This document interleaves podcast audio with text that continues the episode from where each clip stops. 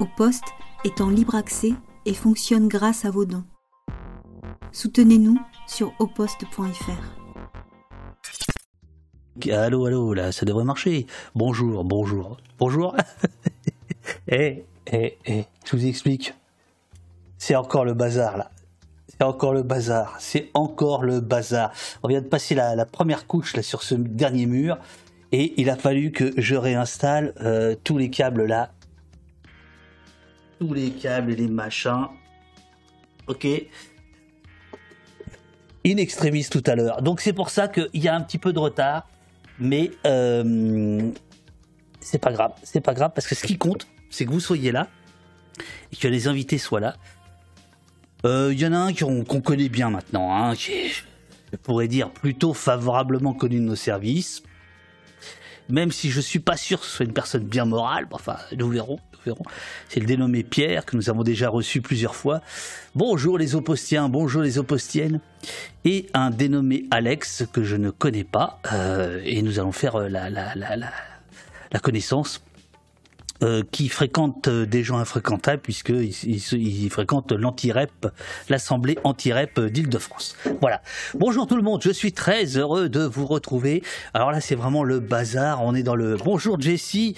Bonjour Jessie, ça fait longtemps. Jessie, n'oublie pas, hein, demain, demain, notre premier au poste en public, demain à Paris, pour ceux qui sont là, gratos.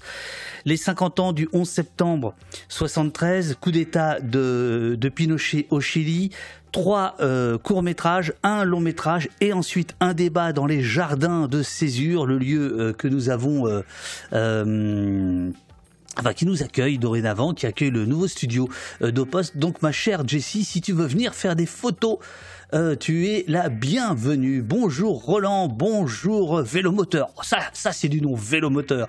Bonjour Dadao, bonjour Monsieur ZD, bonjour Catcall.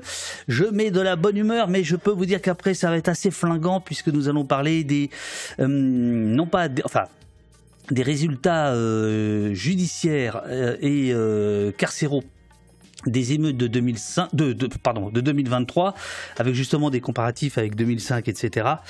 Et euh, ça a été la boucherie, on peut le dire comme ça.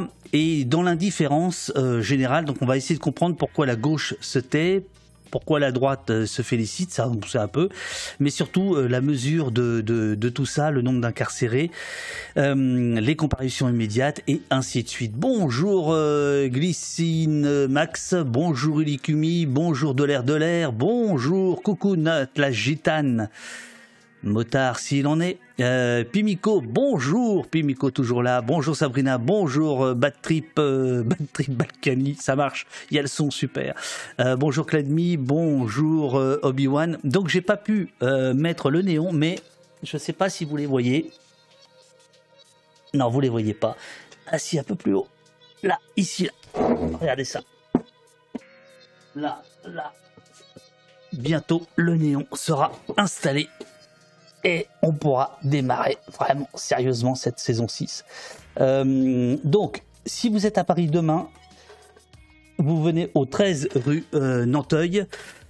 Euh, c'est dans le 5e arrondissement, c'est pas chier, c'est dans le quartier latin et entrée libre pour la projection suivie d'un débat qui sera retransmis au poste euh, avec euh, la réalisatrice de 1000 jours euh, au Chili, avec l'autrice Eugénia, je suis en train de lire son livre, Pagliarcari, autrice de Naissance d'une révolution, euh, donc sur les 50 ans euh, du, euh, du coup d'État au Chili. Ce sera aussi l'occasion de vous faire un peu découvrir les, les, lieux qu'on a pris qu'on a pris d'assaut, on peut dire ça comme ça. et donc voilà, de boire un petit coup. Et tout ça va se faire dans les jardins, sur la terrasse. Donc ça va être ça va être bien cool. Vous êtes les bienvenus. Pour ceux qui ne sont pas sur Paris. Sachez que les mutins de Pangée ont mis en place jusqu'à demain justement euh, une, opération euh, discount, hein, une opération promotionnelle, une opération euh, service client, puisque vous pouvez louer les, les, trois films de, des mutins de Pangée, enfin qui sont distribués par la plateforme des mutins de Pangée pour le prix d'un. Ce qui veut dire que si vous êtes, si vous pouvez pas être là pour les projos, parce que vous êtes loin, parce que ceci, cela, vous pouvez regarder les films chez vous tranquillement tranquillement d'ici demain soir et ensuite assister au débat. Voilà. Ils sont forts ces mutins. Bonjour Didi Blue. Bonjour, bonjour. Mystère nous dit une justice aux ordres des juges qu'il va falloir remettre sur le droit chemin de gré ou de force. Bonjour la gauche. Super Phoenix. Alors attention, je m'adresse maintenant à, mes invités pour leur dire que euh, l'ambiance pigalienne qu'ils ont installée n'est pas pour me déplaire, ça me rappelle mes jeunes années, euh, et qu'ils vont être bientôt à l'écran. Vous êtes prêts les messieurs, dames, enfin messieurs, pardon Vous êtes prêts? Ils sont prêts. Alors je pense qu'il y aura un problème de son au tout début, je vais régler ça, et, euh, un jour on sera professionnel. Bonjour. Ah, alors déjà, petit problème de cadrage. Ah oui, c'est bon. Alors, je ne t'entends pas. Je vais régler ça. Je vais régler ça. Alors, pourquoi je t'entends pas? Allô, allô? Alors, c'est, c'est pas ça. Le câble invité. Ils sont en train de s'installer. Euh, par défaut, bah ouais, si je mets par défaut, là, ça devrait être mieux. Allô? Allô? Ouais, c'est bien pour toi? Oula. Euh, là, ça, c'est fort, là, non? Attendez. Attendez, maintenant j'ai un petit souci. Moi je les entends pas. Vous, vous devez les entendre. La colorimétrie me plaît beaucoup, dit Natla Gitane. Absolument. Ah, moi aussi. Euh, alors attendez, parce que moi je les entends pas. Vous, est-ce que vous les entendez? Et puis après, euh, on rentre dans le dur parce que bon, on est là pour rigoler, mais on est quand même là surtout pour pour informer, pour discuter, pour débattre, pour réfléchir à, cet appareil euh, répressif euh, complètement. Euh, alors vous, vous les entendez, c'est même fort. Ok, moi je les entends pas. Alors attendez, si je mets ça ici, allô, est-ce que vous pouvez parler les amis deux secondes? Ouais, tu m'entends Là je vous entends. Voilà. Alors moi je vous entends, tout le monde vous entend. Bah ouais, visiblement ouais. Euh, euh, Glycine qui dit des problèmes de son au poste, j'y crois pas. Non mais c'est quoi ça? Qu'est-ce que c'est que ça? Bonjour messieurs. Donc à, gauche, euh, Pierre, euh, Pierre Guérinet des éditions du bout de la ville. Tu es déjà venu plusieurs fois à, Le Poste. C'est vrai. Merci. Je t'en prie, un, c'est un plaisir. Et à droite, Alex, que je sens un peu crispé, de la, membre de l'Assemblée anti-rep Île-de-France. Ça va, Alex? Très bien. Ne, t'inquiète pas, ne t'inquiète pas. C'est voilà, c'est voilà. Ici, on, est on est euh, on est entre amis. Euh, je je je raconte euh, rapidement comment j'avais présenté l'émission euh, il y a quelques jours, le soulèvement de l'été 2023. D'ailleurs, vous, nous direz comment vous vous avez vous appelez euh, ce qui s'est passé en juillet suite à la mort de, de Naël, si vous appelez ça des émeutes, des violences urbaines, un soulèvement, de la colère, une révolte. le soulèvement de l'été 2023 a vu une mobilisation sans précédent de la justice, avec des comparaisons immédiates particulièrement lourdes. L'enfermement de masse a engendré un taux record de prisonniers cet été, alors que taux record euh, dont euh, s'est félicité d'ailleurs Macron et d'autres. Alors que les comparaisons immédiates reportées en juillet ont recommencé il y a quelques jours, on ouvre donc le débat avec vous, deux, Pierre et Alex, euh, sur, sur cette, sur cette séquence là qui s'est qui s'est ouverte dans l'indifférence. Alors là, la plus totale, à part quelques agités évidemment, silence de la gauche et la droite qui, qui, qui qui ne boude pas son plaisir. Et voilà. Comment, comment vous appelez ça, vous, les amis? Ce qui s'est passé euh, début juillet euh, c'est une bonne, c'est une très bonne question de départ, mais moi j'irais bien. Euh, je suis un peu ton sur, sur ce que tu disais là quand pendant le poste avec avec Epstein, enfin avec Epstein, où, oui. vous, êtes, vous êtes parti de ça un peu. Et bah, c'est vrai que nous on parle on parle de mouvement social, en fait. On parle de révolte populaire. Et puis, euh, et comme tu disais, éventuellement de soulèvement, si on veut, parce que dans l'époque, euh, il y a quelque chose avec ce mot-là.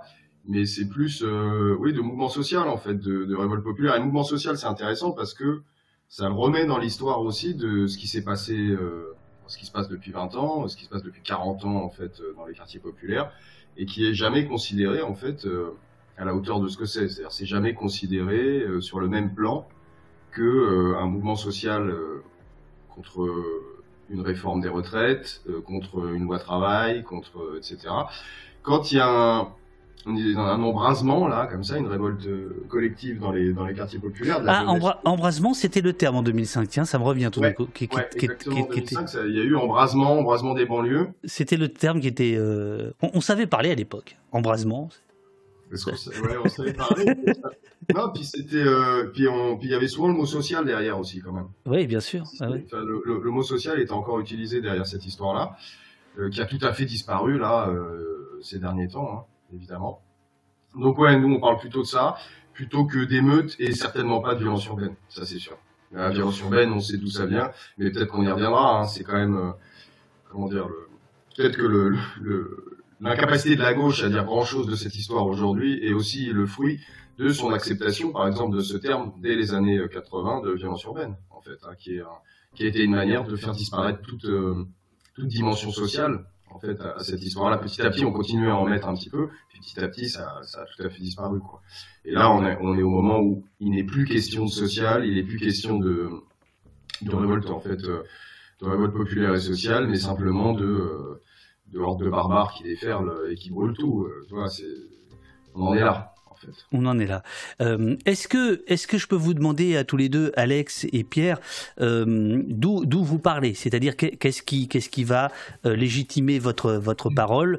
Moi, je le sais, mais pour ceux qui nous écoutent, c'est, important. Quel est le sens de votre travail, de votre engagement?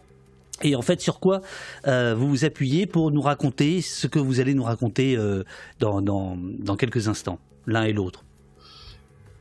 Allez, veux commencer. Et eh ben alors, donc moi je fais partie d'une assemblée qui s'est montée contre euh, la répression, spécialement pendant le mouvement social qui a eu lieu fin juin.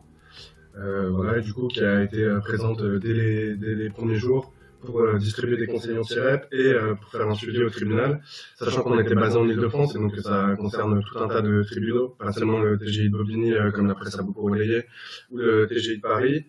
Et c'est c'est aussi des gens qui en fait ont déjà été là en solidarité euh, quand il y a eu euh, les révoltes dans le 93 après euh, le, le de Théo, après la mort d'Adama, etc.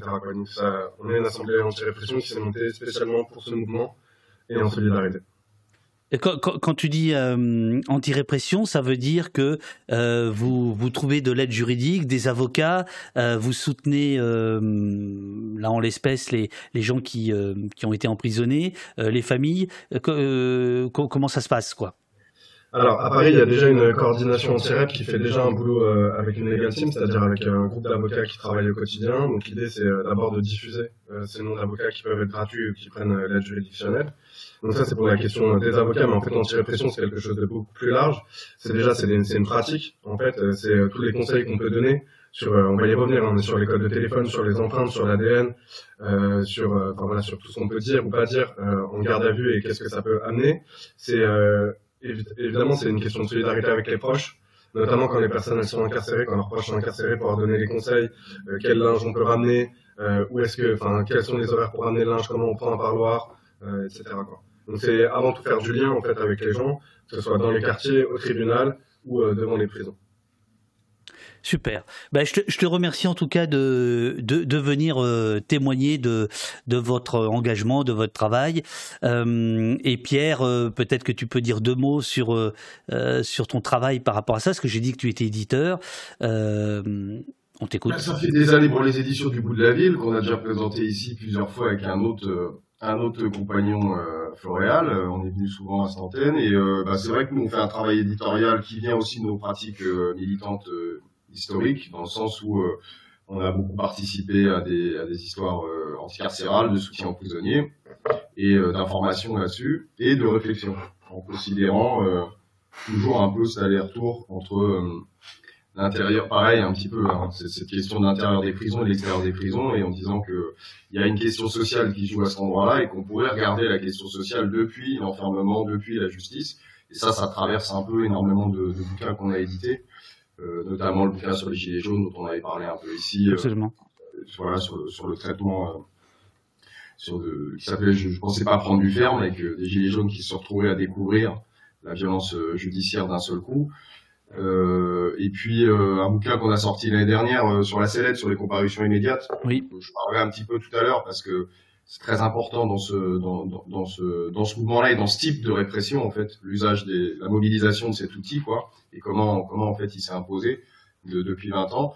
Et ça, c'était un bouquin sorti par Jonathan et, Marie de Toulouse qui ont observé les comparutions immédiates pendant un an là-bas et qui en ont fait un, récit. Et puis voilà, les, les, les, le livre de Kamel. Euh, ah ben justement, Vla, Vlatipa qui déboule, Kamel, le sentier ah bah, battant, euh, et qui et, et, il vous euh, il vous salue. il, salut, il salut, sentier battant, ça va? Voilà, voilà, sentier battant, pilier du chat, euh, et, effectivement auteur, auteur chez vous, et qui attend euh, dans quelques jours une décision de la Cour européenne des droits de l'homme. Voilà, comme ça. Euh, il continue sa bagarre qui continue sa bagarre de haute lutte.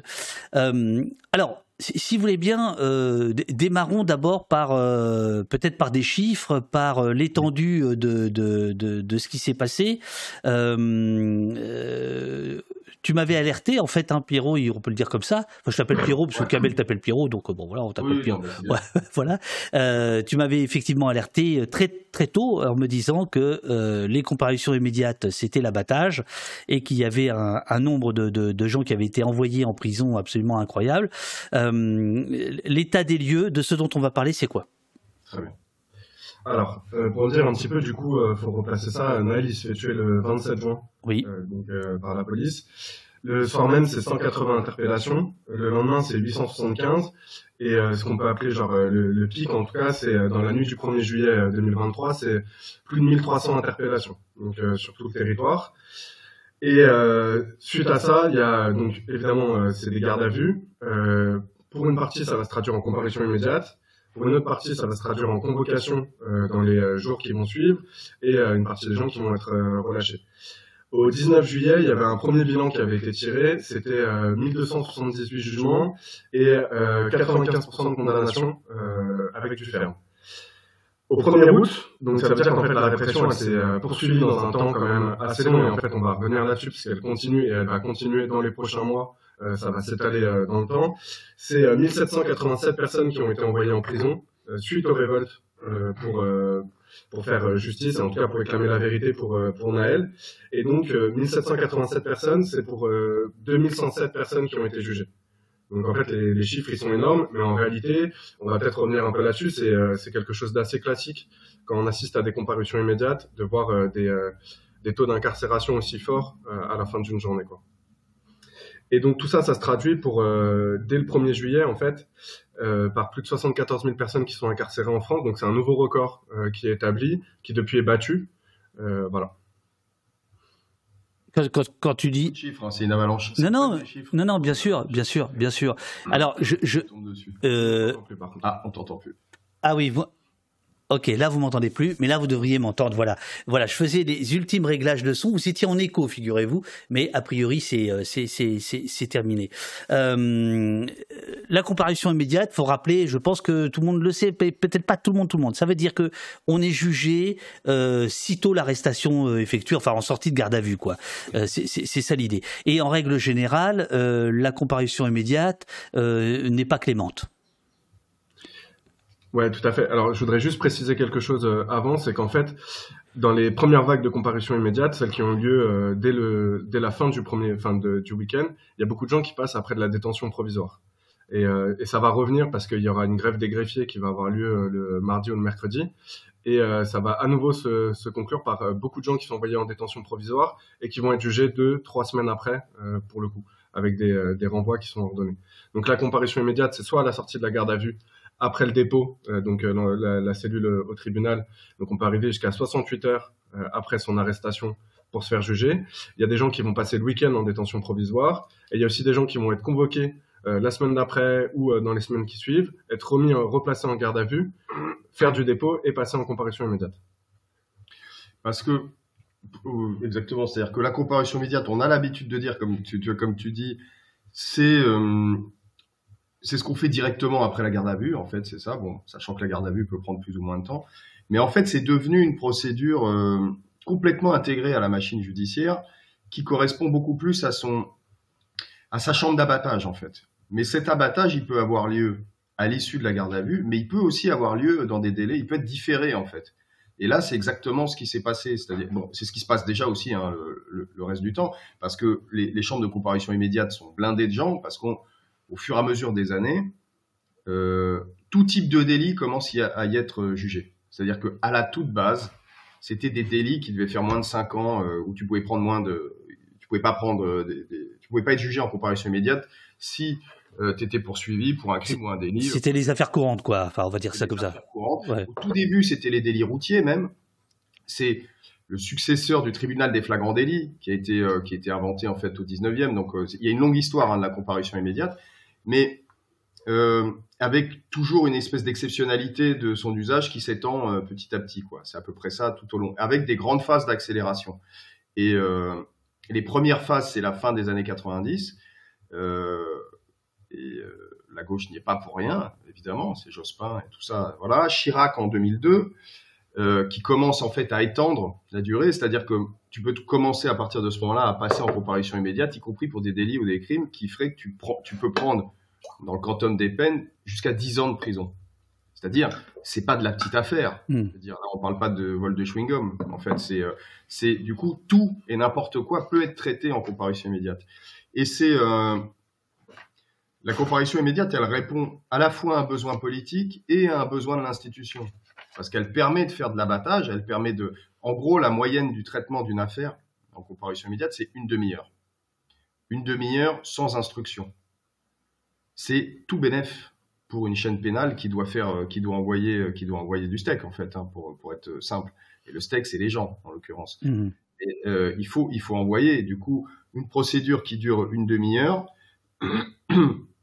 et qui du coup condamne très lourdement puisque euh, en une demi-heure, qu'est-ce qu'on va regarder des faits? Pas grand-chose, à part un PV policier. Donc en fait, c'est une chambre d'enregistrement, bien souvent, de ce qui s'est passé en garde à vue, tout simplement, la comparution immédiate. Et donc, et comme la, garde à vue est bien souvent la simple chambre d'enregistrement de ce que le policier dit de la situation, hein, c'est, en fait, c'est une espèce de truc qui va très vite. Tu vas très très vite du moment où tu, entre le moment où tu te fais attraper et le moment où tu te fais juger. Euh, on est sur une même vérité euh, policière qui devient la vérité judiciaire et qui a fait disparaître toute forme de réalité sociale à la situation qui, a été vécue et où l'histoire de la personne, dans cette soi-disant justice qui individualise, parce que c'est le grand mythe de la justice, et ça, euh, il y a quand même un, truc à, défaire avec cette histoire-là en fait, euh, elle individualise absolument pas la peine. En fait. Et elle va individualiser la peine uniquement euh, sur ce qui serait à charge, absolument pas ce qui sera à décharge, et qu'on ne pourra pas mobiliser, puisque va faire une enquête de personnalité euh, pour une procédure qui dure une demi-heure sans instruction, va enquêter sur la capacité de la personne le lendemain à aller bosser ou à s'intégrer, les fameuses garanties de représentation qui fait que tu te retrouverais pas en fait en, prison le temps de ton jugement. Bref, tout ça on peut le développer hein, parce que c'est quand même c'est pas facile, mais c'est très important de le comprendre parce que c'est devenu, euh, comment dire, c'est devenu le cœur en fait de, de, de la machine répressive euh, au niveau de la justice. C'est cette, euh, c'est cette procédure-là, cette procédure qui a pris de, de, de, plus en plus de place. Et tu m'arrêtes euh, quand je suis chiant, mais... Oh non, non, mais moi je, je bois tes paroles. Mais il y a déjà des questions du chat, si tu veux. Mais vas-y, vas-y. Non, non, continue, continue. Non, mais euh, et, euh, et, on peut remarquer quelque chose parce qu'on parlait de 2005 euh, tout à l'heure. Moi, 2005, c'est les comment dire, c'est après 2005. moi, je me retrouve avec quelques amis. J'habite en banlieue parisienne à ce moment-là. On est, on vient de là. On se retrouve à aller au tribunal de Bobigny. Et là, on se prend la tarte de cette justice d'abattage, mais on comprend pas ce que c'est en fait à l'époque. Tu vois? Parce que euh, d'abord parce qu'on a moins travaillé, hein, c'est cette histoire, et parce que on n'a pas compris, personne n'a vraiment compris en fait dans les commentateurs même à l'époque de ce qui est en train de se mettre en place. Mais c'est que quand on revient et qu'on refait un petit peu l'histoire de ça, donc le 27 octobre 2005, euh, Zied Bena et, et Bouna Traoré, euh, ils trouvent la mort à Clichy-sous-Bois en voulant échapper euh, donc à la police. Donc il y a ce fameux soulèvement des quartiers populaires. Donc il y a 22 jours d'émeute, euh, donc surenchère politique, surenchère médiatique. Et le 9 novembre, au tribunal d'Evry, euh, le, ministre de la Justice il demande aux magistrats de recourir à la comparution immédiate. C'est la première fois que dans le cadre d'un mouvement social comme ça, on dit hum, ça pourrait être bien pratique ce truc qu'on a sous le coude, qu'on a déjà étendu depuis 2002 euh, sous Chirac, euh, grâce aux lois Perben, en fait la loi Perben 1, qui a étendu énormément l'usage possible de ce truc-là. Et là, dans le cadre d'un mouvement social, qualifié d'émeute urbaine, hein, euh, on dit tiens, ça pourrait être très très pratique ce truc-là. Et c'est ce qui se passe à, Bobigny. Parce que bon là, je, je, dois me faire euh, l'avocat du diable. Tu sais que j'aime ça. Euh, C'est-à-dire que ce, que ce, que nous qualifions nous de, de, mouvement social, en face, c'est qualifié en fait de de, de, de, de délit et, et que c'est à ce titre-là, c'est-à-dire on, on enlève euh, toute connotation sociale pour ne garder que la connotation euh, délictuelle. Et c'est donc à ce moment-là, tu dis en 2005, que la comparaison immédiate est utilisée en dehors de ce qu'elle était euh, utilisée auparavant. c'est ça. Oui, disons que toute son histoire, c'est de l'exceptionnalisation hein, depuis les années 80-90, c'est-à-dire qu'on étend son champ. 2002, Perben éclate les cadres, éclate les, les durées, c'est-à-dire que c'est plus c'est plus pour des faits euh, de moindre importance, ça devient pour à peu près tout. Je résume hein, vraiment à grands traits. Et 2005, c'est la première fois qu'on dit on pourrait l'utiliser massivement en mobilisant les services judiciaires, euh, en ouvrant une permanence particulière, par exemple, au tribunal de Bobigny, en disant on va juger aussi dimanche et on va faire une ouverture de compas supplémentaire dans une ou deux salles supplémentaires pour pouvoir envoyer. Quoi. En gros, c'est ça. Et, euh, et après, euh, l'autre chose que quand on regarde en fait l'histoire de, de, 2005, euh, l'autre chose qui est intéressante, que là on a retrouvé aussi dans les propos du Pont Moretti, mais peut-être qu'on en parle un peu plus tard, c'est la question de la remontée des chiffres en fait. Parce que la compas immédiate, elle permet donc d'envoyer très vite des gens euh, devant la justice, de traiter très vite du, dossier, donc très vite d'envoyer des gens en prison aussi, euh, parce que ça se traduit par ça. Euh, et ça permet très vite aussi d'envoyer des, des, chiffres à la presse, en fait. Le, la comparution immédiate, le dernier volet de son intérêt euh, pour, euh, pour, euh, pour un gestionnaire, en fait, à ce moment-là, hein, simplement, qui fait son boulot, hein, d'une certaine manière. Mmh. Et, euh, et, son boulot, c'est ça, quoi, c'est de montrer donc au peuple et de dire, vous voyez, dans une en période sécuritaire, et quand tu veux aller là-dessus, évidemment, on peut en parler. Mais en tout cas, son taf, c'est de faire ça. Du coup, grâce à la compa, il peut envoyer des chiffres. Et il dit au parquet en disant, faites-moi remonter les chiffres super vite. Du coup, tu peux avoir des remontées de chiffres toutes les 24 heures, tu as 5, 10, 20, 15 personnes qui sont jugées en plus. Donc, ça se sent très très vite. Donc, tu peux faire de la communication politique sur cette base-là. Et c'était par exemple déjà le cas avec les, les gilets jaunes. Hein. Le, le, le, dimanche matin, euh, après chaque acte du, du, samedi, on avait tous les chiffres, quoi, de, de, des interpellés, des mises en examen, des, des condamnés, et ainsi de suite, quoi. Ben ça c'était euh, la circulaire du novembre de 2018 de Belloubet. Absolument. À ce moment-là. Et, euh, et elle, elle, elle, avait dit très clairement, elle avait dit au parquet, donc elle avait vu le truc venir, hein, parce que les renseignements généraux travaillaient quand même. Ouais, ils avaient dit bon, il se passe un vrai truc quand même en France dans ce pays là. Euh, plein de gens qui le voyaient pas trop sur les plateaux télé euh, dans les grandes villes, mais en fait, euh, bah oui, quand tu habitais à, la campagne ou ailleurs, tu voyais bien que bah ouais, il y avait beaucoup de gens qui se mobilisaient. Du coup, les RG l'ont vu aussi, ils ont fait leur travail, ils ont fait remonter très vite, et ils ont su que ça allait tenir très vite. Du coup, Belloubet, en visite au, parquet, dès le, 22 novembre, elle, balance sa, circulaire. 22 novembre 2018. Ouais, 22 novembre 2018, où elle dit il nous faut une réponse pénale ferme. Ça veut dire des poursuites, tout de suite. Pour avoir des poursuites, la comparution immédiate. Elle rappelle un certain nombre de qualifications pénales qui peuvent servir aux procureurs et aux, et aux juges d'instruction pour aller vite. En gros, elle leur dit, vous pouvez utiliser tel truc, tel truc, tel truc, tel truc, notamment le groupement en vue 2, etc. Mais ça, c'est pareil, on peut redétailler un peu ces histoires-là. Mais bref. Et surtout, qu'est-ce qu'elle redit très très vite? Elle dit, il nous faut des remontées très régulières, tout le temps. Reprenant ce qui avait été dit en 2005, reprenant ce qui avait été dit en 2016, au moment de la loi travail. À chaque fois, la circulaire qui est, à chaque fois, il y a une circulaire en direction des parquets, c'est-à-dire le ministre qui donne une note d'orientation au parquet en disant, traitez ça comme ça. Et la dite justice indépendante, dont on va parler beaucoup, puisque Bien sûr. on a beaucoup parlé de ce truc-là, ben, qu'est-ce qu'elle fait dans ces cas-là? Elle travaille et elle fait son boulot. Donc en fait, les parquets, qu'est-ce qu'ils font? Ils utilisent la comparution immédiate. Ils le font massivement. Quoi qu'on en dise, ils le font massivement. Euh, ils utilisent les qualifications pénales qu'on leur a dit d'utiliser. Ils envoient énormément de gens en prison, du coup. Hein, c'est 70 à 80% de gens qui partent en prison à l'issue de comparution immédiate. Alors pour le coup, c'est pas le parquet qui envoie les gens en prison. Non, enfin, c'est pas le parquet. Oui, oui. Disons qu'en gros, il requiert, il Absolument. tu, vois, quand même du, ferme quasiment euh, systématiquement. Euh, et il est suivi, en fait, des faits. Parfois même, certains juges vont plus loin encore. Et, euh, et enfin, les chiffres sont, sont, sont, communiqués au ministère, donc on peut communiquer autour de ça. Cette espèce de modèle-là, tu vois, de gestion judiciaire du, mouvement social. Jamais, alors, une fois mouvement social, une fois émeute urbaine, une fois mm. grogne des gilets jaunes. Enfin bon, les termes changent, tu vois, en fonction des époques. nous, évidemment, quand tu vois la réponse de l'État, tu te dis, bah c'est marrant c'est marrant que, les que aucun commentateur ne voit une continuité dans tout ça, puisque l'État, lui, dans sa gestion de ces histoires-là et dans les circulaires qu'il envoie, il utilise toujours la même, en fait. Hein. Donc lui, il utilise ça. Alors après, ça s'applique plus ou moins facilement aux gens à qui il l'applique. Et ça, c'est la question des soulèvements et des, mouvements populaires dans les banlieues. Là, tu peux faire encore plus de chiffres, hein, puisque c'est le menu, c'est le gibier habituel de la police. Bien sûr. Je voulais juste rajouter un petit truc, c'est qu'en fait, quand on dit tout ça, on rappelle euh, à quoi sert la justice et euh, pourquoi il y a une communication particulière autour des chiffres d'incarcération?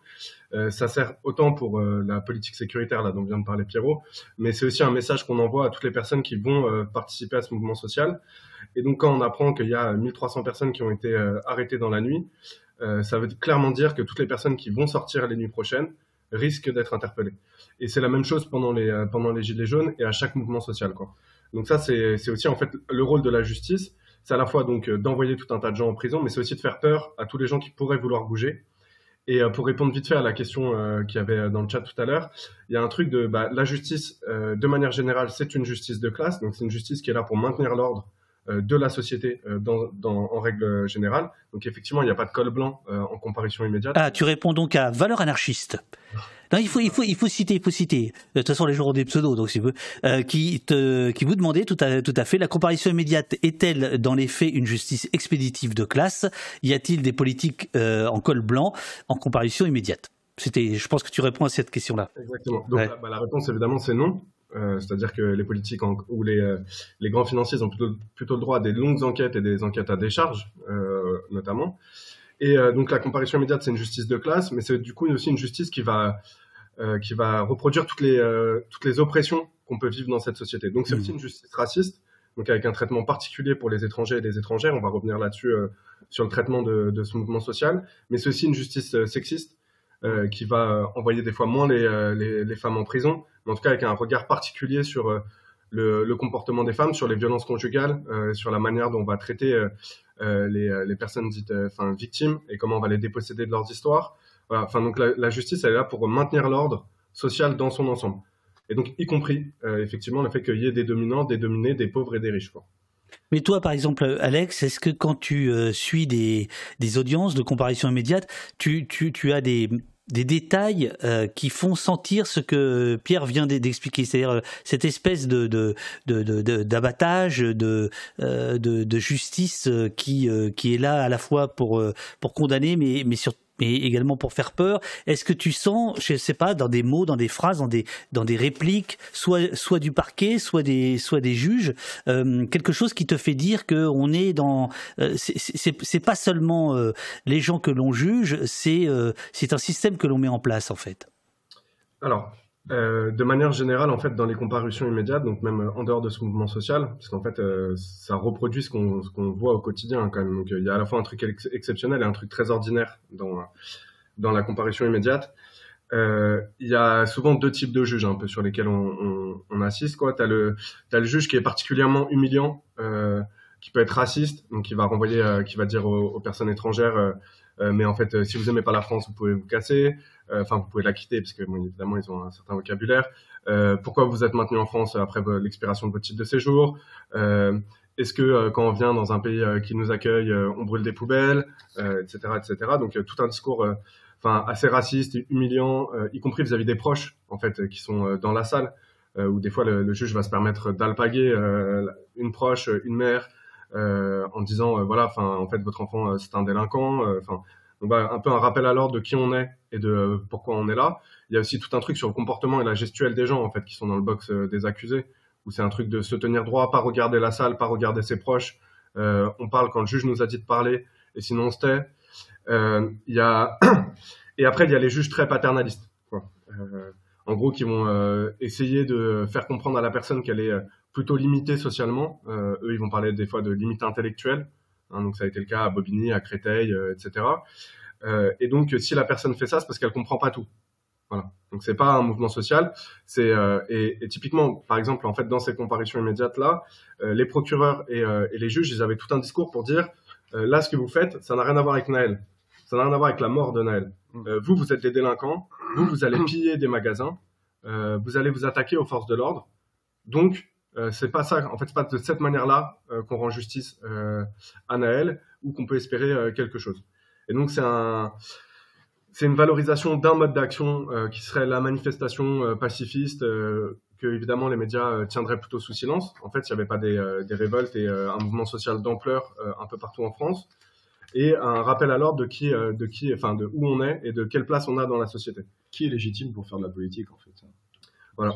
Et après, euh, de toute façon, en fait, il y a toute la partie dont, dont parlait Pierrot, qui est en fait l'enquête de personnalité, qui généralement se résume à un coup de fil à la famille, et de savoir est-ce que la personne elle travaille ou pas, est-ce qu'elle fait des études ou pas, est-ce qu'elle est domiciliée ou pas? Et en fait, là-dessus, on, on, va le voir sur les contrôles judiciaires, euh, sur euh, les, les, mises à l'épreuve quand il y a du sursis, c'est systématiquement demander un travail et une domiciliation.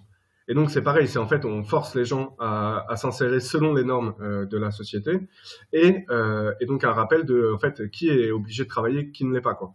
C'est-à-dire que bah, en fait on ne demande pas ça aux riches, euh, aux enfants de riches par exemple. C'est euh, typiquement un truc de pauvre et de main d'œuvre en fait que qu'on est censé représenter face à l'État quoi. Et donc que, que je comprenne bien pour la justice, si tu n'as pas de travail. Alors, euh, bah, peut-être qu'il faut juste. En fait, c'est un truc qu'on a un peu euh, évacué pendant la présentation des comparaisons immédiates. C'est-à-dire que on va nous demander des garanties de représentation. C'est ça. Ces garanties de représentation, c'est une domiciliation. Donc, c'est-à-dire qu'on a un domicile fixe qu'on peut euh, donner à la justice et qu'on a un travail ou qu'on a des études. Si on n'a pas ça, en fait, la justice, elle va considérer que on est plus susceptible de réitérer les faits. On est plus susceptible de ne pas se présenter à la prochaine convocation de la part de la justice. Et donc, qu'a priori, il faut nous envoyer en détention provisoire. Parce qu'en fait, quasiment systématiquement en comparution immédiate, de manière générale, et plus particulièrement pendant ce mouvement social, les procureurs vont demander euh, des détentions provisoires quand il y a un renvoi euh, pour expertise psychiatrique, parce que euh, la défense demande un renvoi, ou parce qu'il il y a une grève des greffiers, etc. Et donc, la garantie de représentation, c'est le premier facteur de classe devant, devant la justice. Et d'ailleurs, on le voit très bien quand il y a un mouvement social, et qu'on assiste aux comparutions immédiates, par exemple, le 3 mai, euh, voilà. On voit très bien en fait la différence quand on est au TGI de Paris entre euh, les personnes qui sont euh, la routine de la comparution immédiate. Donc, par exemple, à Paris en ce moment, c'est beaucoup les personnes qui sont visées par la répression contre le crack, voilà, qui sont là, et les militants, militantes quoi les militants militants parce qu'il y a des réseaux de solidarité, parce que c'est pas forcément les mêmes profils sociologiques, en fait, ont des garanties de représentation, des domiciliations, des promesses d'embauche quand ils n'ont pas déjà un emploi. Hmm. Et ben, ces personnes-là vont évidemment aller beaucoup moins souvent en, en détention provisoire et quand, ça, quand elles vont y aller, il y aura euh, des communiqués, euh, des fois la presse va s'en faire l'écho, on va s'inquiéter en fait de cette situation. Mais parce que euh, il y a aussi quelque chose de sociologique entre le juge, euh, qui est généralement quand même quelqu'un de blanc, très souvent un vieux mec blanc, enfin voilà. et, il y a de plus en plus de femmes. Mais ce qui enlèverait en fait hein, la question du genre, on enlèverait à la sévérité et au racisme des juges. Hein. Ça reste encore qui est, enfin voilà, de, de ce type-là. Mais ce que je veux dire, c'est que dans tous les cas, il y a, euh, il y a ce truc des, des euh, garanties de représentation qui font que si on est pauvre, si on est au chômage, on risque d'avoir une peine de prison plus lourde, une mise à l'épreuve plus compliquée et d'aller en détention provisoire. Voilà. Donc euh, d'emblée, il y, a, il y, a une question de classe qui se pose quand on arrive en comparaison immédiate. Par exemple, euh, un conseil qui est très souvent donné juste après je m'arrête. vas-y. C'est de demander le renvoi. Parce qu'en fait, euh, quand on est jugé en comparution immédiate, ça veut dire qu'on est jugé euh, dans le dans le tapage médiatique. Donc notamment là, dans les questions de dans ce, dans ce mouvement social-là, c'est un moment où la presse va en parler très régulièrement. Les juges, ils sont sous pression des politiques, de la presse, pour montrer qu'ils sont bien sévères et qu'ils sont bien les alliés des, euh, des policiers, qui font bien partie de la même chaîne, euh, qui va de la police à la prison en passant par la justice. Et ben, si on demande le renvoi à ce moment-là et qu'on n'a pas les bonnes garanties de représentation, en fait, on risque la détention provisoire donc on n'est pas tous équitables euh, pour demander un délai pour préparer notre défense et nous extraire de ce moment médiatique un peu particulier.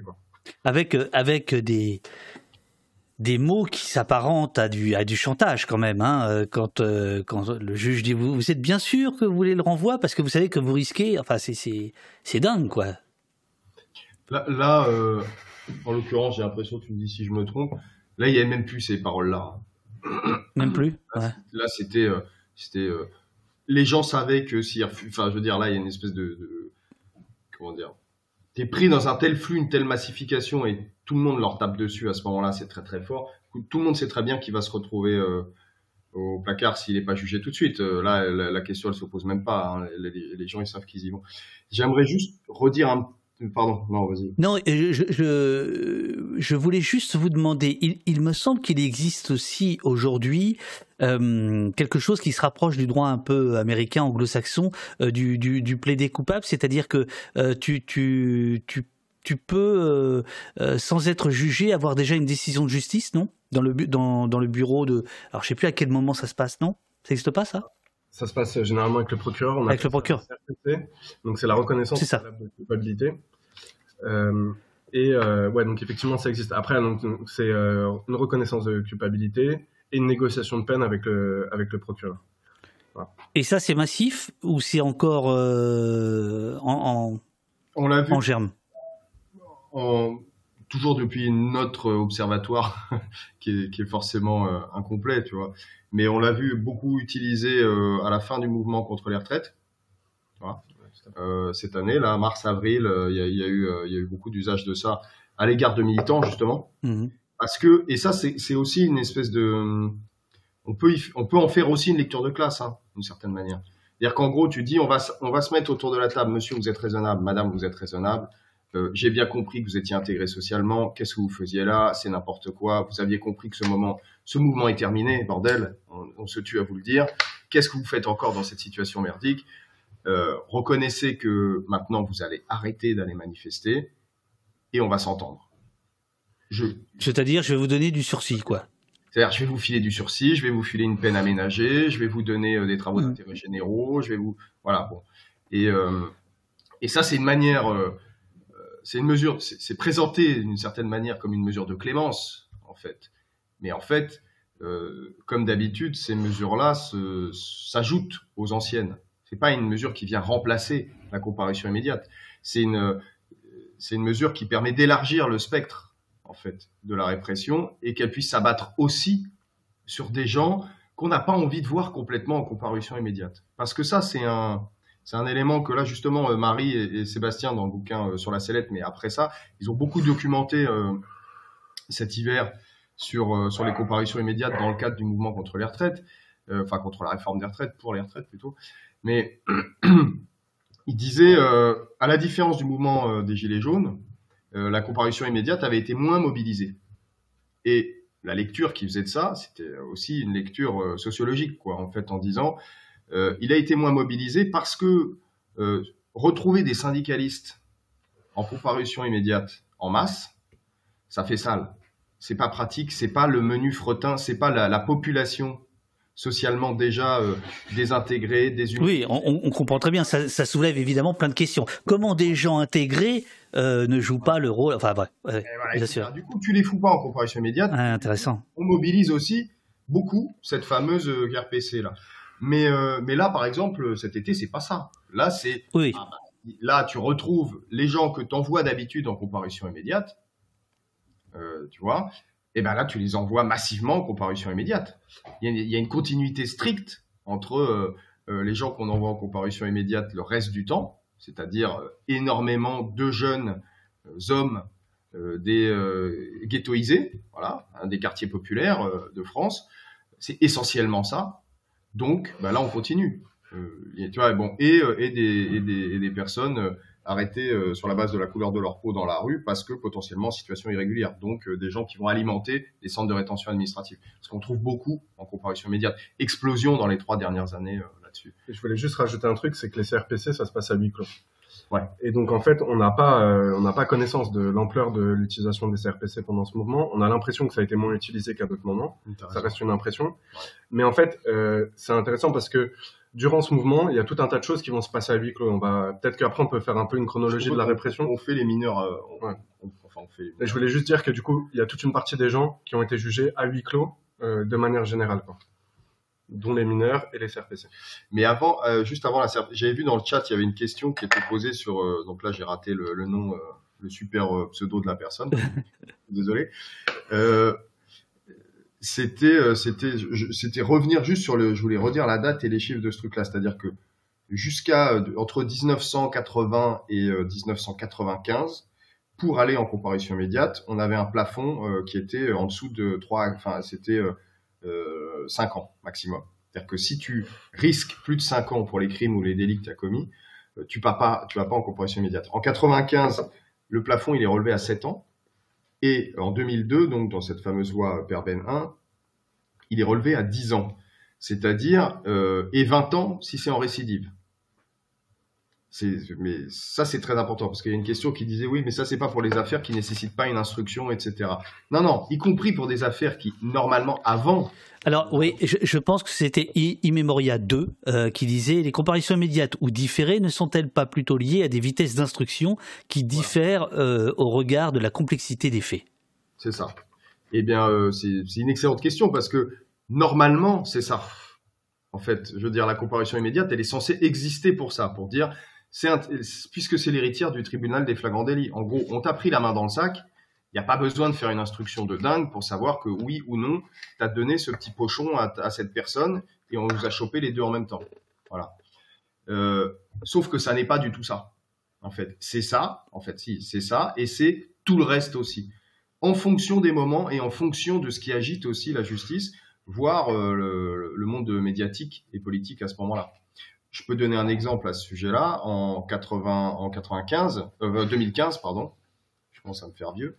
Euh, ah, quand on commence à dire qu'on se fait vieux, c'est qu'il faut s'inquiéter là. Pense bah, c'est déjà le cas depuis longtemps. En général, je pense que tu vois, quand on le dit, c'est déjà mort depuis longtemps. Et voilà. Ça, c'est un peu, ça, ça s'appelle un aveu. mais c'est ça, ça, arrive, donc c'est le, le, seul poste où on parle, donc euh, bon là, je peux avouer quelque chose. Euh, non, euh, en gros, par exemple, tu vois, le délit d'apologie de, terrorisme, qui était un, qui il, relevait de la loi sur la liberté de la presse. Il, existait depuis longtemps, donc il a été relativement peu utilisé avant novembre 2014. Euh, et euh, il y a eu, il y avait eu 14 condamnations entre 94 et 2012 pour des délits de, tu vois, d'apologie du terrorisme. C'est quand même, c'est que dalle. Hein. C'est que dalle. 14 condamnations sur, 14 condamnations sur, sur 20 ans, quoi. Tu vois. Et euh, mais pour répondre politiquement à la hausse des départs en Syrie, euh, etc., 2014, 2015, etc., François Hollande, il inscrit euh, l'apologie du, du, terrorisme dans le droit commun, et du coup, grâce à ça, donc il le fait quitter le droit de la presse, il le fait rentrer dans le droit commun, et pour ça, on peut utiliser la comparution immédiate. Et c'est ce qui va se passer en fait à la suite des attentats Charlie Hebdo, Hypercacher, etc. Et du coup là, en, en janvier 2015, il va y avoir en fait des centaines de gens à partir de janvier 2015 qui vont passer en comparution immédiate pour délit d'apologie du terrorisme. Donc en fait, c'est un très bon exemple ce truc-là. Puis après, ça va se tasser à nouveau. C'est une espèce de, c'est une chambre d'écho en fait aussi vachement la comparution immédiate. C'est pour ça qu'elle est passionnante à regarder, comme les cours d'assises à l'autre bout du spectre. Il hein. faut, vraiment regarder les deux à la fois ces, ces trucs où tu comprends au-delà du discours de l'institution judiciaire, au-delà de ce qu'adorerait euh, euh, Sarah Massoud, du, du, syndicat de la magistrature, tu vois, en disant mais si euh, nous on travaille pour que la justice individualise les peines, etc. Oui, bien sûr. Et d'ailleurs, elle a un point de vue contre les comparaisons immédiates. Hein. Là-dessus, il n'y a pas de problème. Je veux dire. C'est l'ancienne porte-parole du, du syndicat de la magistrature. Voilà, qui était passé au poste euh, il y a deux ans et qui parlait de ça, quoi. Du coup, euh, bon, à part quelques personnes au sein de l'institution judiciaire, vraiment c'est minime, minime, tu vois, qui ont rué un peu dans les brancards au, au fur et à mesure. Euh, tout le monde a laissé s'étendre cette procédure. Et c'est une procédure, en fait, qui, euh, bon, elle est dommageable euh, en premier lieu pour les gens qui se retrouvent à partir en prison à cause de ça. Mais en vrai, c'est une procédure qui, elle dévoile en fait un petit peu la vérité de ce qu'on demande à l'appareil judiciaire et, du rôle social qu'il joue. C'est-à-dire que, à partir où tu as des comparutions immédiates, tu peux te battre contre les peines planchées de Sarkozy. Mais en vrai, on s'en fout. La comparution immédiate, c'est bien mieux qu'une peine planchée. Le juge a toujours l'impression que c'est lui qui décide ce qu'il dit. Mais en fait, à partir du moment où tu as les chiffres, je veux dire, ils, parlent d'eux-mêmes, hein, c'est huit fois plus de personnes qui partent en prison en comparution immédiate que dans une audience classique. Huit fois plus. Huit fois plus. Voilà. Donc, euh, c'est-à-dire 70 à 80% des affaires qui sont jugées en comparution immédiate donnent lieu à de la prison ferme. C'est énorme. donc c'est une chambre d'enregistrement de l'emprisonnement d'une frange de la population euh, surnuméraire qu'on veut aller voir peupler les maisons d'arrêt en masse. Voilà, c'est ça la comparution immédiate. Et du coup, elle est le, du coup, elle est le, comment dire, elle est l'aveu de ce qu'est effectivement euh, la justice à cet endroit-là. Donc là, une chambre d'enregistrement, en l'occurrence des décisions policières, puisque c'est eux qui ont arrêté les gens, donc ils peuvent se raconter autre chose. Et les et les flics ont beau jeu de raconter pendant tout l'été que la justice est laxiste ou qu'elle fait pas son travail, etc. La justice fait très très bien son travail à cet endroit-là, puisqu'elle envoie tout le monde en prison euh, énormément. Euh, je parle de, enfin, c'est-à-dire que les procédures, quand les flics arrêtent dans le cadre de trucs et qu'ils envoient, qu'ils arrivent à envoyer en comparution immédiate, ils sont suivis à 80%. Donc quand ils disent on arrête des gens, on les refout dans la nature le lendemain, c'est faux. S'ils passent vraiment devant un juge à ce moment-là, à 80%, ils vont finir au placard parce qu'ils vont passer en comparution immédiate suite à des flaques dans la rue. Donc euh, gros mensonge, hein. ça c'est vraiment un énorme mensonge des flics. Et de l'autre côté, une utilisation euh, par extrême droite, hein, comme d'habitude, soi-disant du, laxisme judiciaire. Mais c'est aussi une faute grave, en fait, du personnel judiciaire, en fait, qui, est plus capable de dire non, mais en fait, ça fait bien longtemps qu'on obéit et qu'on fait ce qu'on nous demande, en fait. Hein. Et qu'on peut se raconter la fable de l'individualisation, elle n'existe pas. On, va, on va rentrer dans, le, dans les détails, dans le, dans le dur, dans, dans quelques instants, parce qu'il y a des condamnations qui, qui sont absolument renversantes. Enfin, euh, plusieurs mois fermes pour euh, une canette de Red Bull, euh, plusieurs mois fermes pour des jets de copeaux de bois. Enfin bon, on va rentrer dans les détails. Mais là, justement, tu parlais de, vous parliez tout à l'instant du, du rôle trouble, police-justice, donc avec ce, ce jeu d'ombre qui voudrait que le problème de la police et la justice. bon voilà, en réalité, ça marche quand même pas mal main dans la main. Mais j'avais lu cet été un papier du du, Monde. À propos des comparutions immédiates concernant euh, les, émeutes de juillet que il y avait quand même quelques juges qui commençaient à tousser euh, devant la parole policière, en disant la parole policière, euh, elle n'est pas d'évangile, elle n'est pas aussi euh, sûre que ça. On, voit depuis un certain nombre de mois, peut-être d'années, la presse s'emparer d'affaires de, faux en écriture publique, etc. C'est-à-dire par des policiers qui qui arrangent notamment des arrestations violentes, brutales, qui qui provoquent des, des blessures, etc. Et euh, donc là, le, titre, non, l'insigne de la police nationale n'est pas gage de vérité aux comparaisons immédiates. C'est Pascal Roberdière du Monde euh, qui euh, racontait voilà quelques audiences. Est-ce que vous vous sentez ça? Est-ce que vous sentez que la justice prend un petit peu de recul par rapport à la maison Poulaga ou pas? Bah, moi, je dirais exactement euh, l'inverse. Après qu'il y ait des, euh, des, juges un peu euh, à l'occasion face à, face à du travail qui est trop mal fait, à des mensonges qui sont trop évidents, qui les relèvent, ça c'est une possibilité. En tout cas, moi, toutes les comparutions immédiates auxquelles j'ai assisté au tribunal de Créteil, dans tous les récits d'audience qu'on a pu lire à Saint-Étienne, Marseille, Paris, c'est toujours, en fait, jusqu'à preuve du contraire, ce qu'a dit la police est la vérité, y compris quand c'est la police municipale, euh, y compris, enfin, quel que soit le corps de, mm, mm. policiers, donc euh, quelle que soit leur formation euh, pour faire les choses. Quand les PV ils sont mal faits, on, ne s'attarde pas exactement dessus. En fait, on va essayer de mettre la pression sur l'accusé pour qu'il puisse avouer et reconnaître des faits, alors que le PV dit strictement rien, quoi. Et, est-ce qu'il peut arriver que des, des, juges viennent en renfort, des juges qui n'ont pas l'habitude de faire des comparaisons immédiates, viennent en renfort de par le nombre euh, d'affaires, puisqu'il y a, des jugements jusqu'à 6-7 heures du matin, enfin, c'est quand même euh, complètement sidérant. Euh, est-ce qu'il est possible que des juges qui sont pas tout à fait habitués à certaines procédures découvrent quelques méthodes étranges policières ou pas du tout? Les juges, en comparaison immédiate, sont tous des professionnels de la chose, on va dire. ouais, c'est une très bonne question. Il y a deux choses là-dedans. Mais je vous en prie.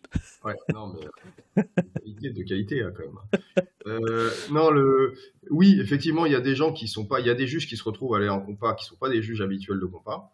Ça, ça arrive. Quand il y a des grosses, euh, quand il y a des, des, des, accélérations comme ça. Donc oui, ils peuvent un peu tomber des nues. Oui, on pourrait dire ça comme ça. mais de l'autre côté, est-ce que si par exemple c'est des juges qui d'habitude travaillent sur des affaires criminelles un peu plus costauds, euh, ne sont-ils pas déjà habitués au fait que les policiers construisent dans les affaires de banditisme, par exemple, euh, parfois des histoires absolument abracadabrantes, euh, et que on ne se retrouve au tribunal que les versions policières, puisque la procédure quand même en, France, là, si on parle pas des comparutions immédiates, on parle d'un procès classique qui se passe en chambre correctionnelle ou en procès d'assises. Euh, la lecture des faits, le, procès commence toujours par la lecture des faits, en fait. Hein, la lecture, la lecture des faits, il n'y a qu'en France que ça se passe comme ça. La lecture des faits, elle repose exclusivement sur les rapports de police. Sur le rapport de police. Donc en fait, la procédure entière euh, repose sur le rapport de police jusqu'à la cour, et au moment même du jugement, le jugement va commencer par truc pas du tout comme il peut exister dans certains pays anglo-saxons. La lecture des faits commence par une lecture contradictoire des faits, par exemple je dis pas ça euh, parce que je, travaille à une, réforme du, système judiciaire dans son ensemble. On en est vraiment loin et puis c'est pas notre travail à nous. Mais euh, ils ont oublié ça, les juges, en fait. Tu vois ce que je veux dire? Ils sont tellement habitués à pratiquer ça, ils pratiquent ça en permanence, en fait. Euh, le fait de s'appuyer exclusivement, en tout cas dans un premier temps, sur une version policière. Et pour obtenir, mais même en procès d'assises, pour obtenir une remise en cause d'une version policière, il faut trois jours de battage d'un avocat euh, ou d'une avocate qui mord un peu pour être capable d'aller euh, dire mais en fait euh, on a affaire à une fiction. On a affaire à une pure fiction. Bon eh ben à toute petite échelle dans le cadre de flagrant délit cette fiction elle se reproduit en disant oui je l'ai arrêté à tel endroit. Oui il avait un pavé. Oui il avait un mégot. Oui il avait un machin. Oui il avait les mains noircies oui il avait le même jogging que l'autre. Je le reconnais c'est lui et hop, ça suffit. Tu vois. Parfois même, on l'a vu, c'est même des PV d'ambiance, c'est-à-dire on qualifie même pas la personne, on parle même pas de, on n'a aucune idée de ce qu'a fait. En, comment dire, la procédure ne prend même pas la peine de qualifier ce qu'a fait tel ou tel individu. Elle dit juste à tel endroit, à tel moment, c'était le bordel.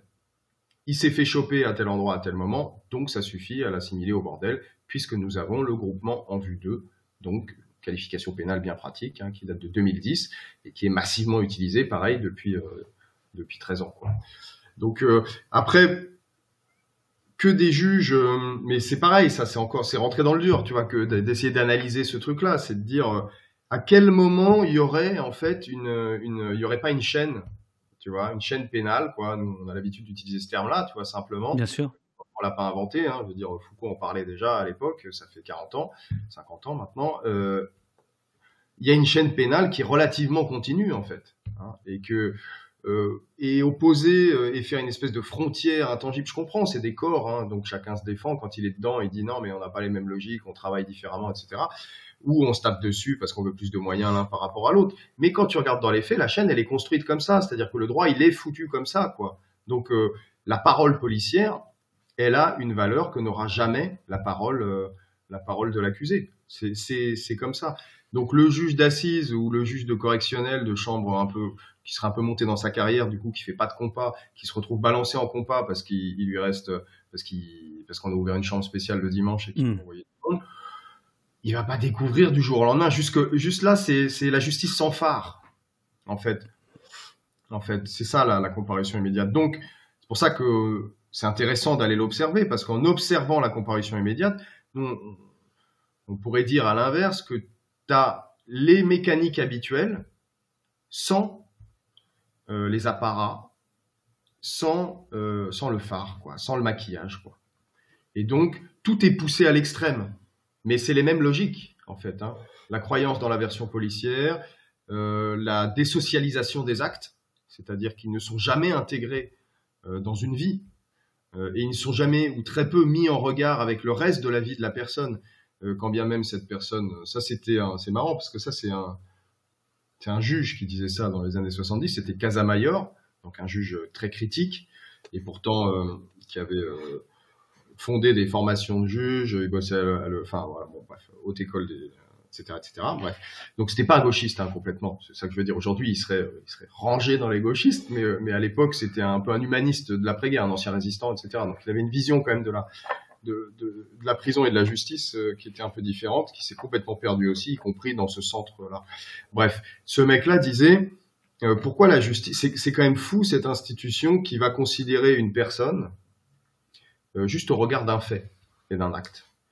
Euh, que cette personne, le reste du temps, euh, quand bien même elle, a eu un comportement euh, délictuel ou voire crapuleux, c'est-à-dire un truc horrible ou un truc qui c'est juste du vol, par exemple, le reste, le fait que cette personne soit généreuse le reste du temps devrait être aussi important dans son jugement.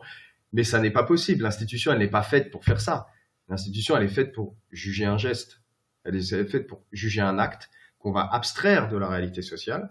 Et dans le meilleur des cas, on va avoir une petite, une instruction qui va reconstituer 3-4 mois euh, entre les faits et le truc, parce qu'on est dans un truc criminel un peu costaud. Et dans le pire des cas, on va reconstituer euh, deux minutes avant, deux minutes après. Quoi. Point. Alors, avant que, avant que vous nous racontiez euh, quelques condamnations et, ce que ce qu'elles signifient, ce qu'elles nous disent de, l'état de la société, je, vais prendre quelques questions au débeauté euh, plus plus générales pour rester un peu dans le dans la teneur de la discussion. Euh, ça amène pas forcément des réponses trop longues. Enfin, vous faites comme vous voulez. Hein. Il y a il y a Colopus qui vous demande pouvoir payer un avocat permet-il d'éviter la comparution immédiate? Non. Non. Ah, ah, oui, là, c'est, je dirais même expéditif. Euh, euh, valeur anarchiste, à nouveau lui, est-ce que ça serait utile de mettre les policiers auteurs de violence en comparution immédiate? Alors? C'est-à-dire qu'en fait, le traitement réservé aux flics, c'est-à-dire un traitement de d'instruction, de, de charges et décharges, en fait, c'est celui que vous aimeriez voir euh, attribué à tout le monde. C'est ça? Bah, En fait, euh, nous, nous, on n'a pas pour euh, fonction de répondre à ce que devrait faire en fait à ce moment-là l'institution judiciaire, encore plus à l'égard de sa police. moi, je ne crois pas une seconde que, l'institution judiciaire puisse faire grand-chose mhm. euh, contre quelque chose qui est structurel. En fait, je pense qu'il faut revenir sur la discussion du tout début, qui est de dire qu'en fait la justice, elle est là pour maintenir euh, le système de classe raciste euh, et sexiste. Et du coup, il peut pas y avoir de bon traitement euh, judiciaire parce qu'on est dans cette société-là mhm. et qu'il y a besoin, notamment en période de crise économique, d'une justice de classe particulièrement sévère. Donc, c'est-à-dire que ça, ça paraît être des, grandes déclarations idéologiques, mais en fait, elles sont juste le fruit de l'observation et de la réalité. C'est-à-dire que quand on regarde la réalité sociale du fonctionnement quotidien de la justice, tu dis, tu peux, tu peux, tu peux te bagarrer pour trois réformes à la marge du, système, hein, évidemment. Tu peux espérer, euh, euh, alors des réformes à la marge, on pourrait dire euh, des grandes réformes qui auraient été défendues, je dirais, par des mouvements sociaux un peu costauds là-dessus dans les années 70, par exemple. C'était la disparition du casier, du, casier judiciaire. Mmh.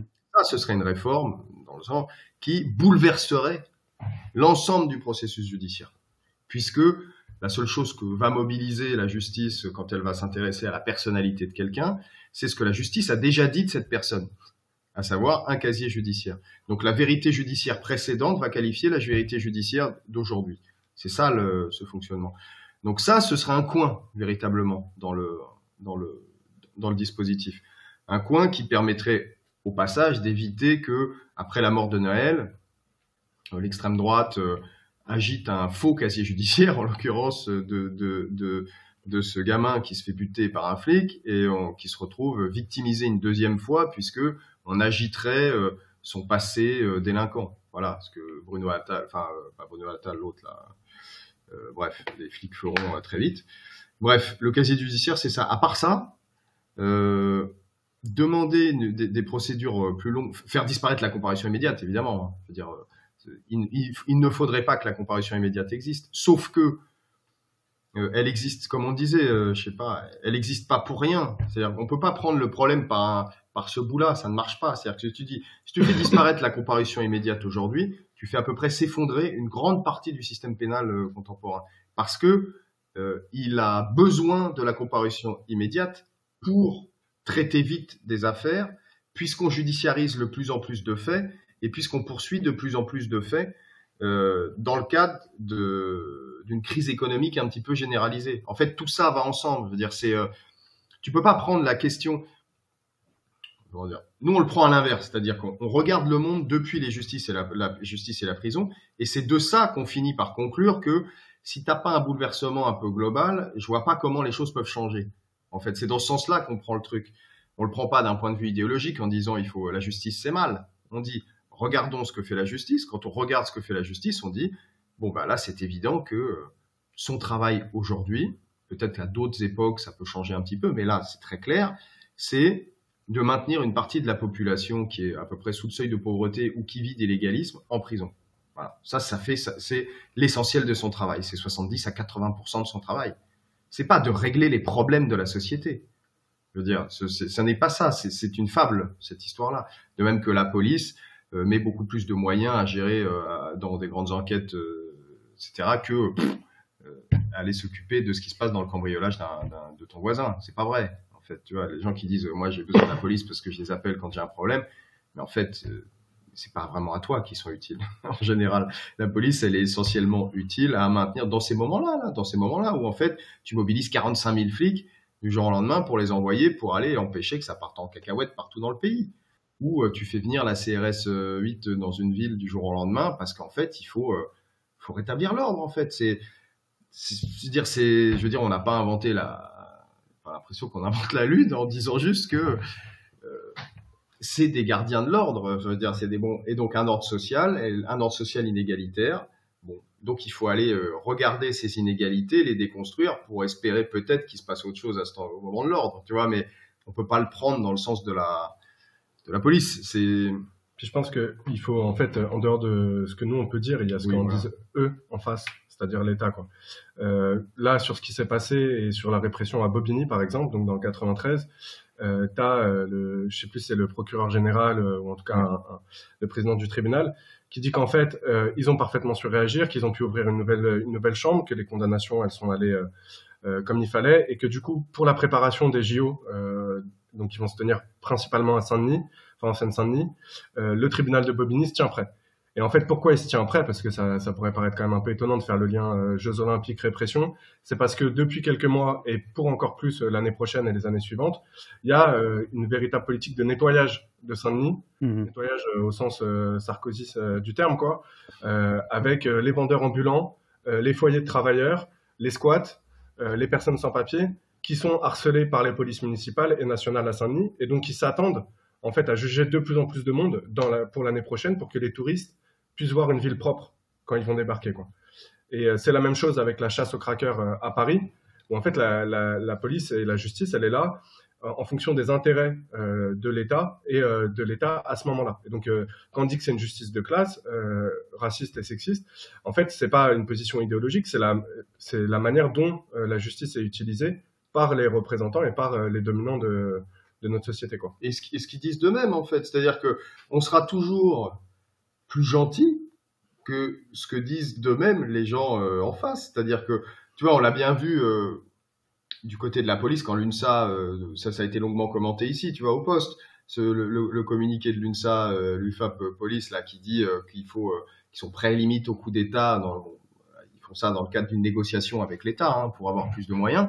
Bon, ils, ils disent assez tranquillement qu'il s'agit d'éradiquer une population en face. Bon. Nuisible. Hein? Nuisible.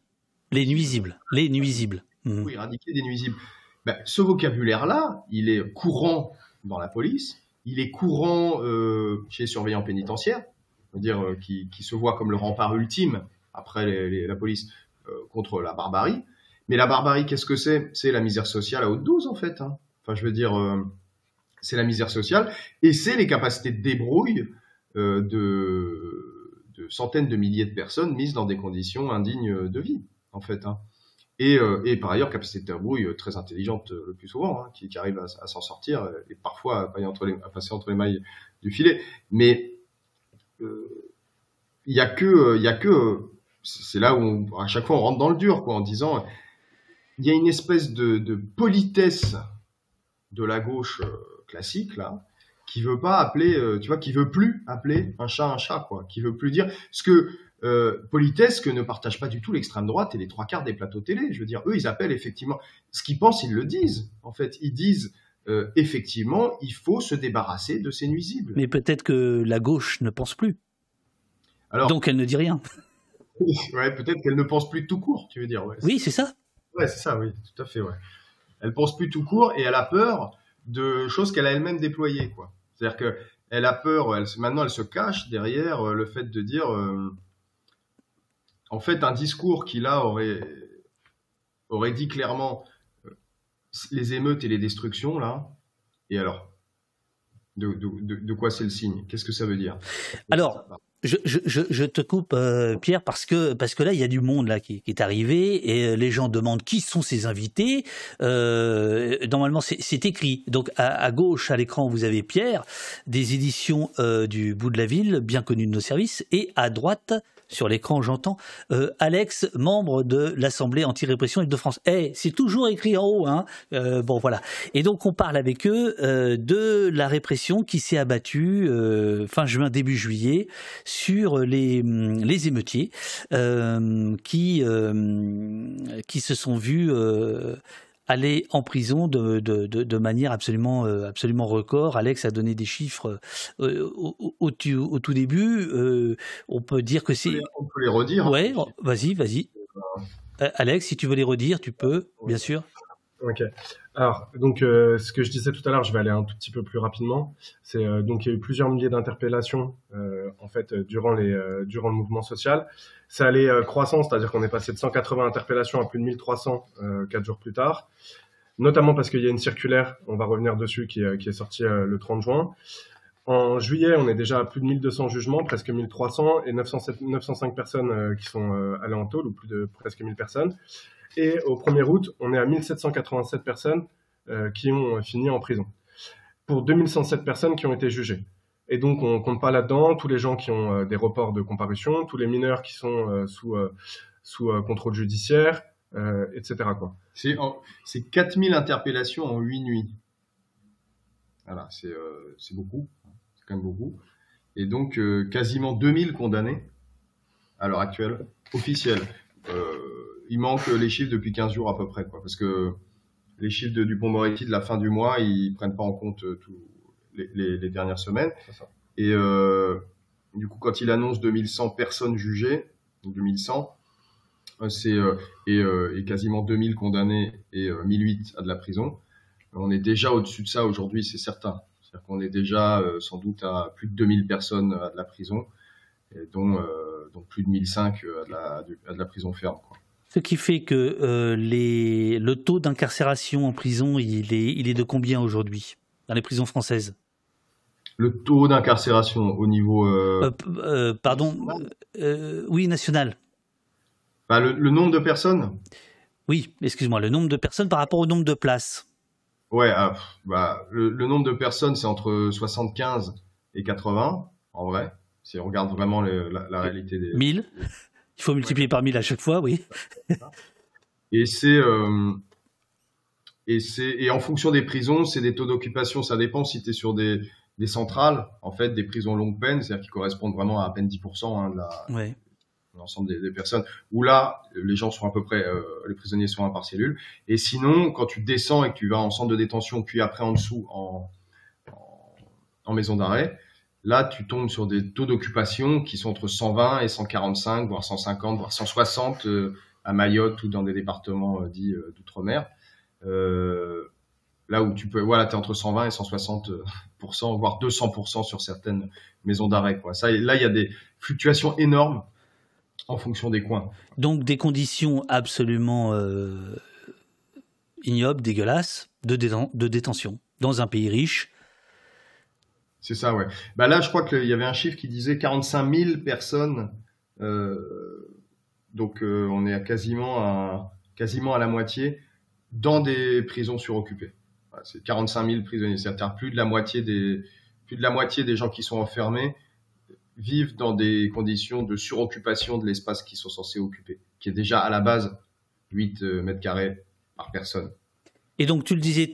Là, on est à 1 mètre carré. ou 1,5 mètre carré ou 2 mètres carrés par, euh, par personne.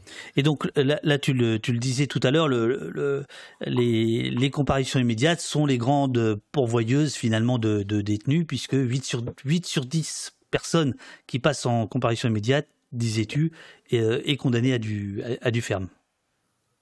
Ouais, c'est ça. Donc là, par exemple, à l'heure qu'il est, il est 10h17, ça fait 1h18 qu'on parle.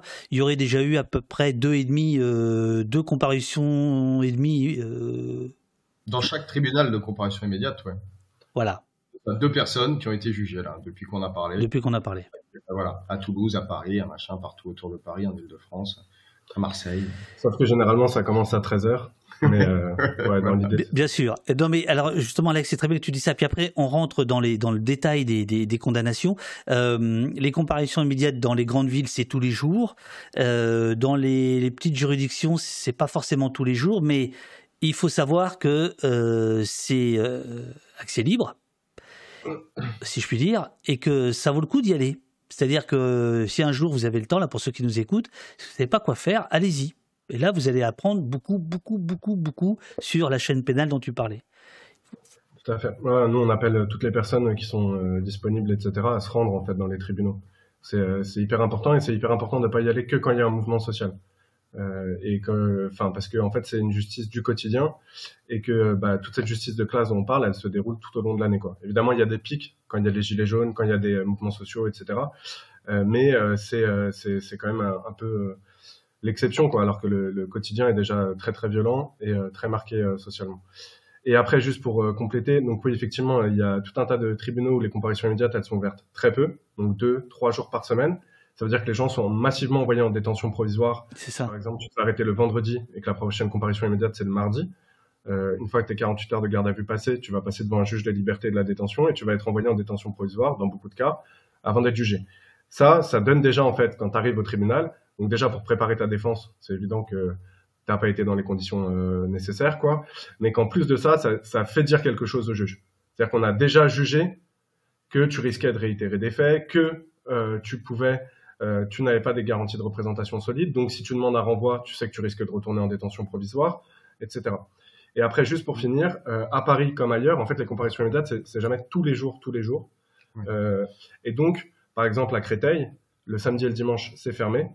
C'est-à-dire que une majorité des gens qui sont arrêtés le jeudi finissent en détention provisoire. Et ça, en fait, euh, ou le mercredi. Et ça, c'est une pratique du quotidien. Hein, donc là, on va y revenir parce que euh, ça s'est particulièrement vu là, parce qu'ils étaient surchargés, il fallait régler un petit peu les, réglages, euh, ouvrir la deuxième chambre et tout. Mais en fait, c'est déjà une pratique au quotidien à Créteil, et les flics sont déjà au courant de ça. Et donc, il y a beaucoup d'arrestations le mercredi et le jeudi, quoi. Mm. Parce qu'en fait, le flic, en arrêtant le mercredi et le jeudi, il sait qu'il va quand même envoyer la personne se faire deux de, de, de jours de placard. Donc il sait qu'il va le punir déjà un petit peu, quoi?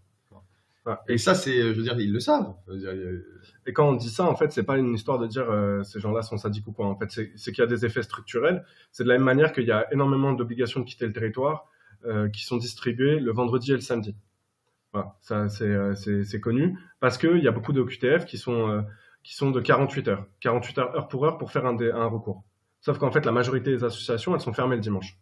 Et donc, euh, il y a plein de gens qui arrivent en centre de rétention un vendredi ou un samedi, euh, qui n'ont pas le temps de faire les recours nécessaires sur euh, leur obligation de quitter le territoire français. Et donc, ils peuvent se retrouver trois mois enfermés, puis aller en prison ou être expulsés sans avoir eu le temps, à minima, de préparer leur défense. Et là, on parle que d'obligation de quitter le territoire français, parce qu'il peut aussi y avoir des interdictions de territoire français administratives de retour, donc les IRTF. Et, et là, c'est en fait, on ne peut plus contester une fois le délai passé, on ne pourra plus demander de titre de séjour en France.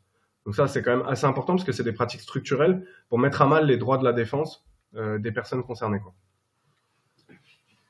Alors, on va euh, parler de, quelques cas euh, de, gens qui ont été condamnés suite, euh, aux, émeutes de, juillet. Je mets à l'écran un article que tu m'as fait passer, Pierre, de Paris Lutte Info. des rats, vous inquiétez pas, ça va bien se passer. Bribe de comparution immédiate des révoltés du meurtre de Naël. C'est, ça a paru le 18 juillet 2023 euh, et c'est là où on retrouve des, des condamnations absolument, absolument incroyables. Mais je, je, je, je vous laisse en parler tous les deux. qui veut commencer? Bah alors, je pense qu'il faut, re... en fait, faut juste réexpliquer que la répression, elle se passe toujours en plusieurs temps. C'est-à-dire qu'il y a la répression du... C'est marrant, hein on dirait vraiment que tu es à l'Assemblée euh, anti-rep, là, c'est à chaque fois il faut remettre euh, les choses dans le contexte. Mais non mon gars, on y va direct Non, non, vas-y, non, non, vas-y, vas-y, on a tout le temps, non, je déconne, je déconne. il y a d'abord les violences policières. Euh, Bien sûr. C'est-à-dire, euh, en fait, dans plein de quartiers, la BAC, elle va être cagoulée euh, dès le deuxième jour, elle va tourner, et la journée, elle va défoncer, en fait, euh, des jeunes, des gens qui vont désigner comme étant potentiellement participants à, à, à, ces révoltes du soir. Après, il y a tous les gens qui vont se faire arrêter, donc ils vont passer en garde à vue, en mandat de dépôt ou en détention provisoire. Ce temps-là, il est important parce que euh, en garde à vue, il y a toute une pression pour que les personnes reconnaissent les faits, parce que généralement, en fait, il y a très peu de preuves. C'est-à-dire que de la même manière qu'on l'a vu pendant le mouvement des retraites, la police, elle est quand même globalement débordée. C'est-à-dire qu'il se passe tellement des choses partout qu'ils peuvent pas déployer, même avec leurs 45 000 renforts, ils peuvent pas être présents dans tous les quartiers. Mhm. Donc quand ils arrêtent, souvent ils ont très peu de preuves, ils n'ont pas eu le temps de regarder les caméras, euh, etc. Donc il y a une grosse pression. Et il y a une pression Les particulière. dossiers, tu veux dire, les dossiers, ils sont vides. Ils sont vides, Il y a les que dalle. Là, vraiment, c'est non, ça le lien avec le euh, le texte. C'est pas une remise en, c'est une remise en contexte juste pour dire parce que c'est ce qu'on voit dans le texte en fait en particulier. C'est-à-dire que là, passe devant le juge que des histoires où il n'y a pas de dossier. Il y a rien, il y a que dalle en fait. Même le- les PV des flics disent absolument rien parce que ils ont ils ont pas le temps, ils travaillent pas en fait. Ils, ils arrêtent, ils arrêtent, ils arrêtent quoi.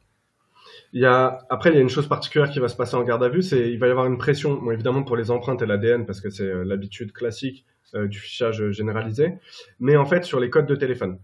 C'est-à-dire que dès le début, et ça va être redit dans la circulaire du 30 juin, c'est-à-dire que les codes de téléphone, c'est pour accéder aux réseaux sociaux, particulièrement à Snap et à TikTok, et aux messages qui peuvent être envoyés en privé ou en public, pour pouvoir retracer les gens. Donc, pour leur condamnation euh, éventuelle s'ils passent en comparution immédiate là euh, sur le coup, mais pour pouvoir alimenter les enquêtes de long terme, dont là on est en train de voir les effets, dont on va voir les effets sur plusieurs mois. Là, attends, e- excuse-moi Alex, euh, je- je- juste pour bien préciser. Euh, les téléphones sont utilisés pour aller chercher ce qu'il y a dedans, donc TikTok, Insta et autres, ou est-ce qu'ils sont utilisés comme des mouchards avec les, les- les- le bornage Ou les deux? Il y, a, il y a les deux en fait qui sont utilisés. C'est juste que tu n'as pas besoin du code de téléphone pour borner un téléphone. Donc c'est pas exactement la, la même situation, mais euh, il y a une insistance très particulière hein, pour, euh, la- la- pour euh, obtenir les codes de téléphone. Et donc il y a quand même beaucoup de gens, sous la pression du fait que maintenant c'est un délit de pas donner ces codes de téléphone, qui vont au final donner leur code de téléphone et ça va alimenter d'autres enquêtes et ça va ramener d'autres personnes à se faire perquisitionner, arrêter dans les Mm. prochaines semaines, enfin dans les semaines qui ont suivi et jusqu'à aujourd'hui. Et ça va alimenter aussi les procédures qui sont vides avec des messages de soutien, par exemple, au mouvement social euh, qui est en cours, et tout d'un coup qui deviennent délictuels. Donc la personne, elle est accusée euh, de groupement, d'attroupement, rien à voir avec ce qui se passe sur TikTok, mais sur TikTok, elle a relayé une vidéo, euh, elle a relayé un appel à se rendre à telle heure, tel endroit, dans tel quartier. Ça, c'est un des cas euh, qui, qui sont dans, dans, dans ce résumé-là. Là. C'est un type, il est chez lui, il dit à son pote euh, sur place, euh, ouais, j'en mets, bravo, j'en sais rien, tu vois, il balance un truc pour dire c'est super. Il, il va se faire arrêter chez lui après, et on dit qu'il fait partie du groupement, puisqu'il a encouragé ce groupement à distance. Tout à fait. Alors que lui, il est chez lui. Ça, c'est quand même un truc de ouf. Et à l'inverse, un autre type se fait arrêter, euh, je dis un type, c'est un gamin en l'occurrence, il se fait arrêter euh, sur place, enfin à 100 mètres, et, euh, et les flics disent, bah vous voyez, il a borné quoi. Donc avec la précision que veulent dire, tu vois, la présence, il, a, il se fait arrêter à 100 mètres d'un endroit où il y a eu des trucs, et donc on dit, bah oui, mais il, il a borné. Sauf qu'on est à 100 mètres et qu'il habite à 100 mètres lui aussi. C'est-à-dire qu'en fait, son téléphone, il borne toujours à cet endroit-là. Et ça, l'avocate, elle le dit, donc elle a essayé, elle a, eu deux minutes pour préparer le truc, donc elle a, fait quoi? Elle a sorti un MAPI, et elle a imprimé un MAPI, et elle a dit, bah voyez, en fait, euh, il habite là, c'est son adresse qui est sur le dossier, donc c'est normal qu'il borne à cet endroit-là. Et ça, à ce moment-là, comme ça peut plus servir à charge, il n'est pas question que ça serve à décharge, donc le proc balaye le truc et dit non, mais on s'en fout, de toute façon, on l'a pris à 100 mètres de là, donc c'est bon. Point. C'est-à-dire que c'est, comme d'habitude, hein, ces, ces outils servent à charge et jamais, euh, jamais, jamais pour, pour innocenter, quoi. Mais dans le titre du, du truc que tu, que tu viens de mettre, là, Oui. euh, de, de Paris Lutte, là, euh, c'est une, euh, des rats, vous inquiétez pas, ça va bien se passer. Mhm. Ça, c'est la parole donc du- d'une juge, en fait, hein, qui dit ça. Et qui dit bien hein, le cynisme de, de, cette, euh, de, cette, de, de cette situation et de la justice aussi en général, puisque là, euh, elle lui dit Vous avez des allergies, vous avez des trucs, etc. au gamin en disant De toute façon, tu vas partir en prison. Et elle lui dit au passage Je sais plus pourquoi, elle lui dit Vous avez des allergies. Et il dit euh, Bah Ouais, je suis allergique à ceci, à cela. Elle dit Ah non, mais ça, c'est bon, il y a pas de chat, pas de chien en prison. En revanche, il y a des rats, mais ça, c'est bon, vous n'êtes pas allergique aux rats. Tu vois, c'est un truc de ce genre-là. Tu vois. Donc, ça dit, ça dit quand même deux choses. Ça dit La juge sait très bien qu'elle envoie des gens dans des endroits où il y a des rats. Premier point. C'est-à-dire que ça ne fait mystère pour personne et ça ne fait pas scandale que la prison soit un trou à rats, en l'occurrence, hein, puisque c'est ça le, truc. Que quelque part, donc si c'est aussi officiel, c'est que ça doit quand même faire partie un peu de sa fonction, hein, d'être dégoûtante la prison. Donc euh, là, ça interroge la question de la, réforme, tu vois, de, de son humanisation de la prison, puisque là, tout le monde reconnaît qu'elle est dégoûtante et ça fait partie des trucs. Et puis la deuxième chose, c'est le mépris absolu à l'égard de, ce, de ce, jeune qui est, qui est jugé, puisqu'on lui dit euh, ça t'inquiète pas, tu vas aller fréquenter des rats en fait et tu vas aller vivre avec des rats et puis euh, en fait peut-être que tu mérites de vivre parmi les rats quoi. Voilà. Et euh, pour moi c'est un résumé, c'est pour ça que je t'ai filé le truc parce que pour moi c'est un résumé et ça fait partie des petits commentaires que tu entends en comparution immédiate. Alors on s'éternise pas sur les histoires des gens, on s'éternise jamais sur rien, mais de temps en temps, il y a des bons mots comme ça, des petits échanges qui sont absolument affreux entre juges et, procureurs, voire même avec avocats ou avocats de la défense quand ils savent pas faire leur travail ou qu'ils ont été commis d'office et qui travaillent très très mal et qui prennent leur patin. Et tu as une espèce de petite connivence générale qui s'installe, que tu as en général dans les cours de justice, mais là tu la vois euh, concentrée, quoi. Et là, tu te balances une petite blague, etc., et que le, prévenu qui est là, euh, qui fait décor, quoi, qui fait complètement tapisserie, son avocat éventuellement à côté qui dit oui, mais il faut comprendre effectivement ce qu'il a fait est inadmissible. Bon, alors qu'en l'occurrence il a rien fait. pour la plupart des cas, c'est ça. Hein. Là, c'est on parle quand même de, de le caractère particulier de, ces arrestations massives, c'est qu'elles envoient encore plus en prison euh, des gens pour lesquels rien n'est établi. Donc ça, c'est quand même euh, c'est, le, le, saut euh, quantitatif, il est là, quoi. C'est-à-dire, euh, c'est les mêmes profils de personnes qui sont envoyées que d'habitude en comparution immédiate dans le cadre de ce mouvement, puisque c'est une révolte populaire de quartiers ghettoisés euh, dont la compa est déjà l'outil pour gérer leur nombre surnuméraire dans l'économie d'aujourd'hui. Donc, il y a une continuité entre ça. Mais là, en plus, le, le, le truc quantitatif, c'est que là, on s'embarrasse plus de rien, quoi. Vraiment, il n'y a plus rien parce que là, ça va très très vite. Et il n'y a pas un récit de compas, franchement, il n'y a pas un récit de compas, que ce soit euh, Paris, on a, a beaucoup suivi plutôt euh, région parisienne, euh, Marseille, Saint-Etienne, Lyon. Voilà, en fait, c'est trois trucs. Et Toulouse. Toulouse, il y en avait assez, assez peu finalement. C'était assez surprenant, mais contrairement à la période des Gilets jaunes, il y a eu assez peu de comparaisons immédiates particulièrement liées au mouvement. Il y a eu une massification à ce moment-là. Ils ont ouvert une chambre qui n'a pas été tant remplie que ça. Euh, ne sait pas encore très bien pourquoi. Mais euh, bref, à chaque fois, il y a toujours ce, il y a ces mêmes observations en fait. Hein. Tu les fais euh, et donc vraiment on dit aux gens allez regarder ce qui se passe là en fait, allez regarder ce qui se passe là et de là dérouler le fil en fait. C'est pas juste euh, parce qu'il y a un commentaire là, il y avait dans le chat quelqu'un qui disait allez-y, c'est très très noir ce que vous allez voir. Effectivement, c'est très très noir ce qu'on y voit. C'est-à-dire que c'est très noir sur déjà l'état de misère sociale d'une grande partie de la population dans ce pays. Et, euh, et c'est très très noir euh, sur euh, le cynisme de l'institution judiciaire et, qui, considère que la question sociale se règle à cet endroit-là et qu'il l'a accepté en fait. Et c'est le premier pas à faire pour essayer de dérouler ce fil et de, ne plus laisser la question pénale et la question des prisons, la question carcérale et la euh, ne plus en laisser le monopole à la droite et à l'extrême droite, en fait. Ne, plus avoir peur de se saisir de cette question-là pour en faire, euh, en fait, un, endroit d'où on regarde le monde, d'où on regarde, d'où on regarde la, société dans laquelle on évolue et d'où on essaye de combattre euh, ce qui nous paraît euh, à défaire, en fait, et à détruire. Ben, quand même, hein, c'est pas un, c'est comment dire, c'est un, c'est une, bref, non ça va, je reprends un petit peu euh, du coup le fil de comment ça se passe. Il y a quelqu'un qui demandait c'est quoi un bornage. Euh, donc le bornage, c'est le fait de géolocaliser un téléphone. Et en fait, ça se passe par rapport aux antennes euh, relais de ton téléphone. Et donc, c'est pas quelque chose de très précis. Généralement, c'est 100 mètres, 200 mètres de précision. Ça dépend d'où tu viens, le nombre d'antennes, etc. Mais voilà, c'est pas quelque chose de très précis. donc, il y a tout ce moment de la garde à vue. Il faut savoir qu'il y a quand même une partie des gens qui sont arrêtés qui sont pas francophones. Euh, comme d'habitude, parce que c'est beaucoup d'arrestations en faciès hein, euh, qui, qui, vont avoir lieu. Euh, et donc, il va y avoir tout un problème sur la question de, des interprètes dans beaucoup d'endroits. Qui sont pas disponibles, qui euh, sont pas en nombre ou qui maîtrisent pas bien le sujet, et qu'on va retrouver jusqu'au bout de la comparution immédiate, parce que du coup il y a les mmh. interprètes en garde à vue puis en comparution immédiate. Donc, une fois qu'il y a cette question de la garde à vue, euh, il y a une partie des gens qui sont envoyés au dépôt, qui vont passer en comparution immédiate, et c'est cela dont on va parler. Et il y a une partie des gens qui sont euh, placés au dépôt, qui vont en GLD, qui vont en détention provisoire, et qui vont après se retrouver en comparution immédiate. Je pense que juste c'est un moment pour dire qu'il y a énormément de personnes qui sont interpellées pendant ce mouvement qui sont mineures. La justice des mineurs, c'est à huis clos. Donc c'est à huis clos, euh, soi-disant pour protéger le mineur et sa famille.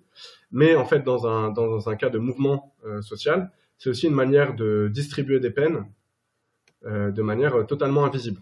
C'est-à-dire que personne d'autre n'y a accès que le juge, les policiers et les proches. Voilà.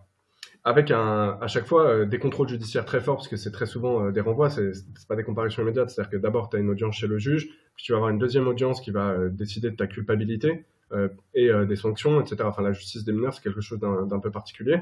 Mais entre les deux audiences, tu vas prendre un contrôle judiciaire. Mhm. Contrôle judiciaire, euh, donc, c'est une injonction euh, à travailler, une interdiction euh, de département ou de ta ville, c'est quand même assez fréquent, ou de la détention provisoire, parce que l'essentiel des mineurs en prison Ils sont pas jugés. sont pas jugés, ils sont en détention provisoire. Ils sont jugés plutôt au bout de leur peine et on leur met l'équivalent de, de ce qu'ils ont eu quoi, en, en détention provisoire. Donc après, les gens ils arrivent en comparution immédiate. Eux, ils sont envoyés, ils sont transférés depuis la prison ou de, depuis la garde à vue, généralement le matin, en milieu de matinée. Et ce que je disais, c'est que les comparutions immédiates, elles commencent à 13h, 13h30 théoriquement. Généralement, elles prennent du retard, particulièrement dans les chambres spéciales qui sont ouvertes, euh, parce qu'il faut que le greffier euh, fasse bien son taf, que les avocats commis d'office, ils aient le temps d'aller voir euh, bah, toutes les personnes qui sont des qui, qui n'ont pas eu d'avocat, qui, euh, ce qui peut concerner beaucoup de monde à ce moment-là. Et donc, elles vont prendre du retard. Donc, assez régulièrement, les audiences, elles vont commencer par ce qu'on appelle un truc pour casser les délais, parce qu'on n'a pas le droit de faire plus de 20 heures de, dépôt. Et donc, les gens vont passer à la chaîne, on va leur dire de quoi ils sont accusés, euh, on va leur faire décliner leur identité et on va les renvoyer au dépôt. Donc ça, c'est le début euh, d'une audience. Euh, les gens passent comme ça à la chaîne. Et après, il y a, l'audience en elle-même qui, euh, arrive. L'ambiance à ce moment-là dans le tribunal, moi je vais surtout parler du tribunal de Créteil, mais ça a été le cas aussi à Paris, euh, à Bobigny et dans euh, d'autres tribunaux, c'est qu'il y a une grosse présence policière. Il y a toujours des flics euh, qui sont dans les tribunaux qui traînent, il y a une brigade spéciale notamment pour euh, gérer le dépôt, mais par contre, euh, là on va voir beaucoup beaucoup de policiers, y compris extérieurs, qui vont être présents dans les tribunaux, particulièrement quand on sait qu'il y a une audience qui va être compliquée, ou qu'il y a un rendu qui va être compliqué, quand on sait qu'il y a des gens qui vont être accusés, qui risquent de prendre plusieurs années de prison, qu'il y a leurs proches dans la salle. À ce moment-là, on va avoir une grosse pression policière avec des fois 10 flics dans la salle d'audience derrière nous pour nous empêcher d'être sur notre téléphone, pour nous empêcher d'avoir une réaction de solidarité, pour empêcher les proches aussi de, voilà, de, de, de pouvoir euh, parler avec leurs proches qui est actuellement dans le box. Quoi. Donc ça, c'est un peu l'ambiance, elle est assez lourde, hein, euh, quoi. Et euh, commencent les euh, les affaires. Donc euh, la, première personne, elle vient. euh, on va donc c'est ce que disait Pierrot, hein, c'est-à-dire que c'est d'abord à, charge. Donc c'est la version policière euh, qui est euh, qui est mise euh, qui est qui est déclinée par le juge. Et après, il va poser des questions, d'abord d'enquête de personnalité, puis euh, sur euh, sur les faits. Et donc euh, là, on va voir très vite, en fonction des affaires, la, la violence des juges. Et surtout, c'est ce que je disais un peu tout à l'heure, c'est quasiment systématiquement, dès qu'on a quelqu'un qui revendique pas forcément ce qu'il a fait, parce que ça, c'est assez rare, les gens devant la justice, ils revendiquent pas une, une révolte, mais par contre, qui vont dire, en fait, moi, si je suis sorti ce soir-là, c'est pour manifester pour Naël, ça n'a rien à voir avec le fait de m'attaquer à la police, mais par contre, je suis là pour ça, les juges, ils vont toujours rappeler que non, en fait. C'est pas comme ça qu'on manifeste, les manifestations, c'est en journée, c'est déclaré, que... Euh, euh, ces gens-là, ils font, ils font pas de la politique. Qu'en fait, c'est des délinquants qui sont venus pour piller, pour s'attaquer aux forces de l'ordre, euh, parce qu'ils sont anti-républicains, grosso modo, quoi. Donc ça, ça va être très fort, en fait, d'emblée, pour décrédibiliser la parole politique des personnes qui sont là. Après, donc le, juge va commencer à regarder, par exemple, ce qu'il y a sur le téléphone, dans les notes qui sont sorties par la police. Et donc, ça va être le relais de tel, de tel ou tel appel à se réunir à 18h à Charenton, à Vitry-sur-Seine, à, Ivry, euh, ou à 21h à la tombée de la nuit. Ça va être tous les appels, euh, tous les relais de vidéo, par exemple, qu'on a euh, quasiment tout le monde a vu circuler un peu sur Internet, euh, de euh, voitures de police qui, euh, brûlent, qui, euh, qui part en arrière, euh, etc. Là, tout d'un coup, ça devient un élément à charge pour les personnes. C'est-à-dire que le fait d'avoir vu ces vidéos, le, fait de les avoir relayées, par exemple, ce qu'on fait quand même euh, beaucoup, beaucoup de gens euh, euh, en France à ce moment-là et à l'international, ça devient un élément de décharge, charge qui prouve que une intentionnalité d'aller euh, à l'affrontement avec la police. Il y a euh, beaucoup d'histoires de violences policières, malgré tout, qui arrivent euh, jusqu'au tribunal, même s'il y a beaucoup d'histoires de violences policières qui se terminent au quartier, hein, en fait, où les, les juges sont violents pendant la journée ou la soirée. Et euh, la comparution immédiate à ce moment-là, ça va permettre de juger euh, d'emblée le fait que la violence policière, euh, elle est légitime. Parce que la personne est condamnée euh, pour rébellion, pour, euh, pour euh, violence sur personne dépositaire de l'ordre public, etc. C'est le cas notamment d'une personne à Créteil qui donc se fait arrêter à Ivry-sur-Seine vers 20h dans un café, à côté d'un café. Il se fait suffisamment taper par la police sur place, dans la voiture et au commissariat pour qu'il y ait un signalement du procureur sur, sur la question de la violence. Donc c'est quand même pas quelque chose qu'on voit très très souvent en comparution immédiate. Hein. Lui, il explique vraiment euh, à la fois euh, des tentatives de viol, euh, comme Théo a pu en vivre. Il mhm. explique comment il se fait étrangler par la police, donc comment il a peur. Et en fait, on lui reproche par exemple d'avoir mordu un policier à ce moment-là. Et lui, il explique bah, voilà, que s'il le fait, c'est parce qu'en fait, il, veut vivre, quoi, et qu'il a, il a peur pour sa vie. Parce qu'on rappelle quand même que c'est un mouvement social lié à la mort de quelqu'un tué par la police. Quoi. Et à ce moment-là, le juge il va commencer à rappeler le fait que déjà, on n'est pas, c'est pas le procès de la police, donc on n'est pas là pour parler des violences de la police, on est là pour parler de ces violences sur la police. Donc ça, c'est le premier truc. Et il va commencer à sortir son casier judiciaire, euh, ce qu'on est en train de dire. La personne a déjà été condamnée par le passé pour violence, pas forcément sur personne euh, dépositaire de l'ordre public. Et ça, ça va venir entériner le fait que euh, tout le discours judiciaire de cette personne, elle est violente. Structurellement, elle est violente dans sa vie, quoi. Et donc, elle est coupable de ce qui va se passer. Évidemment, la personne, en fait, elle est en train de vivre euh, plus qu'une injustice. C'est-à-dire que non seulement elle s'est fait tabasser, elle a fait du dépôt de la détention provisoire, elle arrive après cinq jours, euh, cinq jours plus tard, quoi. Elle est encore marquée physiquement. Et elle, ce qu'elle a envie de raconter, c'est comment elle s'est fait tabasser, comment elle, a eu peur de mourir, en fait. et le procès, ça va être totalement l'inverse de ça. Donc évidemment, la, personne dans le box, elle commence à s'énerver, et ça, c'est, on peut tous le comprendre, quoi. Et donc le juge va, commencer à faire son rappel à l'ordre, c'est ce que je disais par les juges paternalistes, euh, et qu'on est aussi dans une justice de classe parce qu'il y a un comportement à avoir. Euh, il y a un respect de l'autorité très important euh, dans, la justice. Et donc ça, ça va être pareil, un truc à charge contre lui. C'est-à-dire qu'il n'est pas capable de se tenir, entre guillemets, pendant une audience où il est accusé. Et à la fin, cette personne, qui a pris quand même, je crois, plus de 8 jours d'ITT, elle est condamnée à 8 mois ferme en lui disant, mais en fait, si vous avez un problème, eh ben vous, vous pouvez aller porter plainte.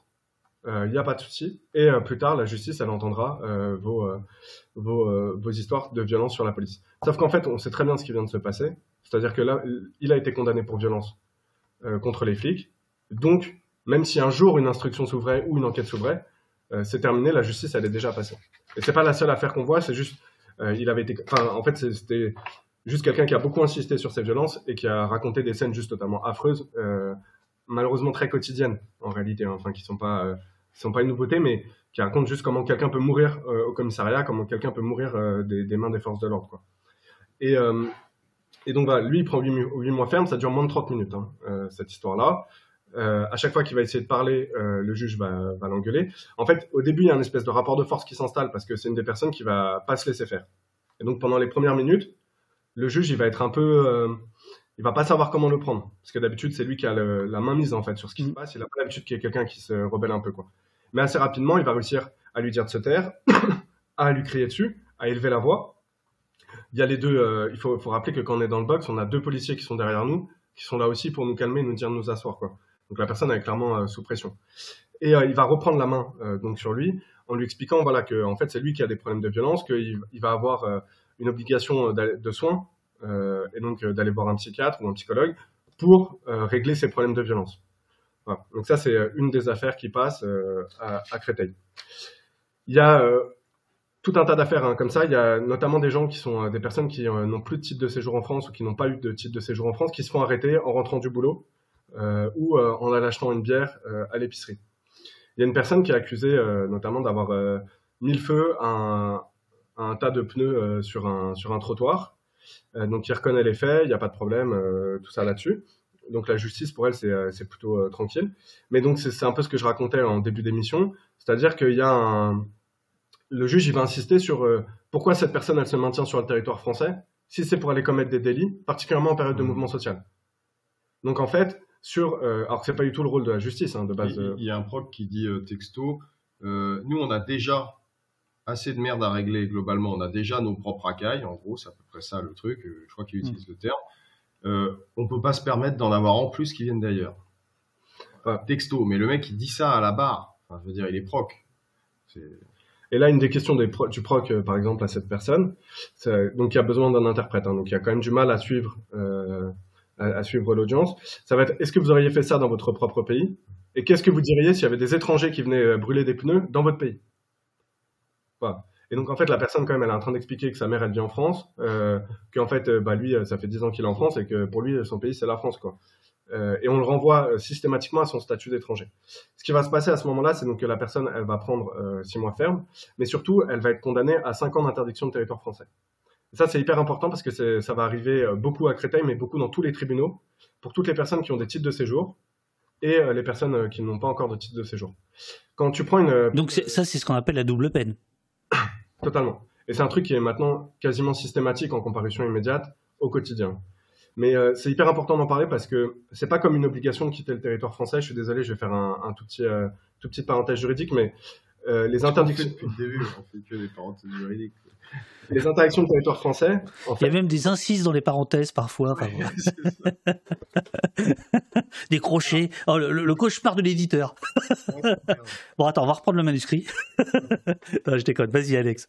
Ah, donc, les interdictions de territoire français, euh, là où c'est euh, quand même très particulier, c'est qu'une fois qu'on a été condamné, si on ne fait pas appel et que ça ça saute pas en appel, en fait, on ne peut plus demander de titre de séjour en France.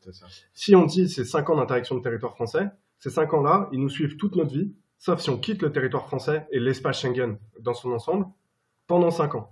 Et si on le quitte légalement, donc avec un tampon de la douane. Donc ça, c'est en fait, c'est très important parce que c'est-à-dire qu'on condamne toute une partie de la population à de la clandestinité, quoi qu'il arrive. Mmh. Même s'ils deviennent parents d'enfants français, même s'ils ont, euh, ils travaillent dans un métier en tension, comme ils, comme ils aiment bien raconter en ce moment, etc. Quoi. Donc, euh, c'est très grave, surtout qu'en fait, on ne l'explique pas. Il n'y a aucune explication ni des avocats commis d'office, hein, évidemment, euh, ni du juge sur ce que ça veut dire derrière. Il prononce l'ITF en plus comme ça, comme si c'était un, tu sais, comme si c'était un petit détail que tu rajoutes, quoi. Tu dis, ah, puis hop, t'as ça, plus une interdiction de territoire français, qui est un truc énorme, qui a des conséquences de fait, c'est la vie entière de, de ces gens. Euh, Bien sûr. Et ça arrive en fait assez régulièrement de manière générale en comparution immédiate que les gens ils fassent pas appel en se disant, ok, là je sors avec six mois de sursis et seulement cinq ans d'interdiction de territoire français. Parce qu'en fait, on ne comprend pas euh, l'impact que ça. Il faut rappeler qu'on a 10 jours pour faire appel hein, d'une décision en comparution immédiate. Et qu'après, le seul moyen de contester une interdiction de territoire français, c'est soit d'être en dehors de l'espace Schengen, soit d'être en prison.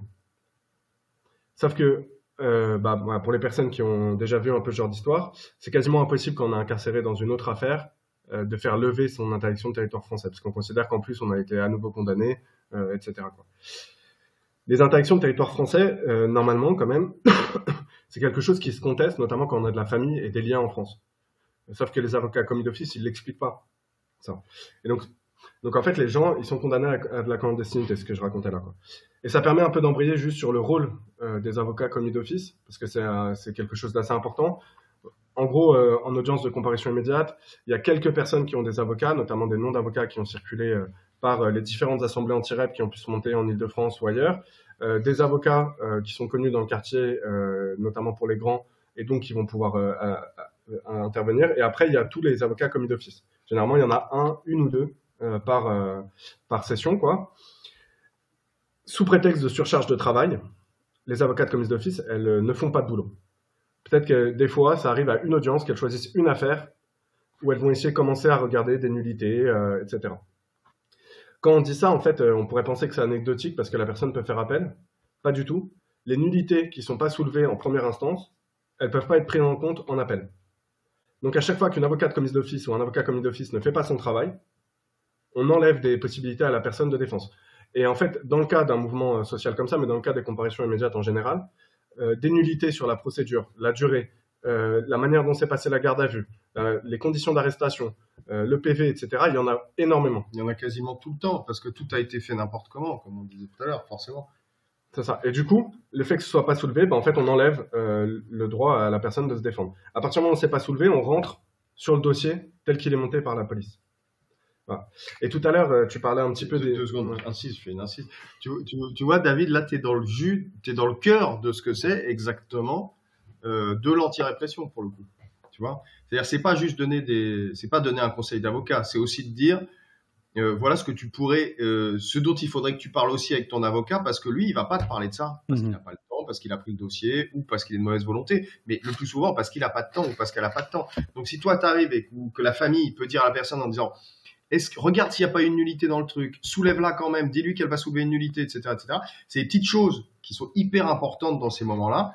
Et euh, voilà, c'est la parenthèse, c'était pour insister sur l'importance de ce travail-là et comment c'est euh, comment c'est du c'est du c'est de la broderie, de même que les flics sont là dans la salle pour euh, aussi peser dans la décision judiciaire.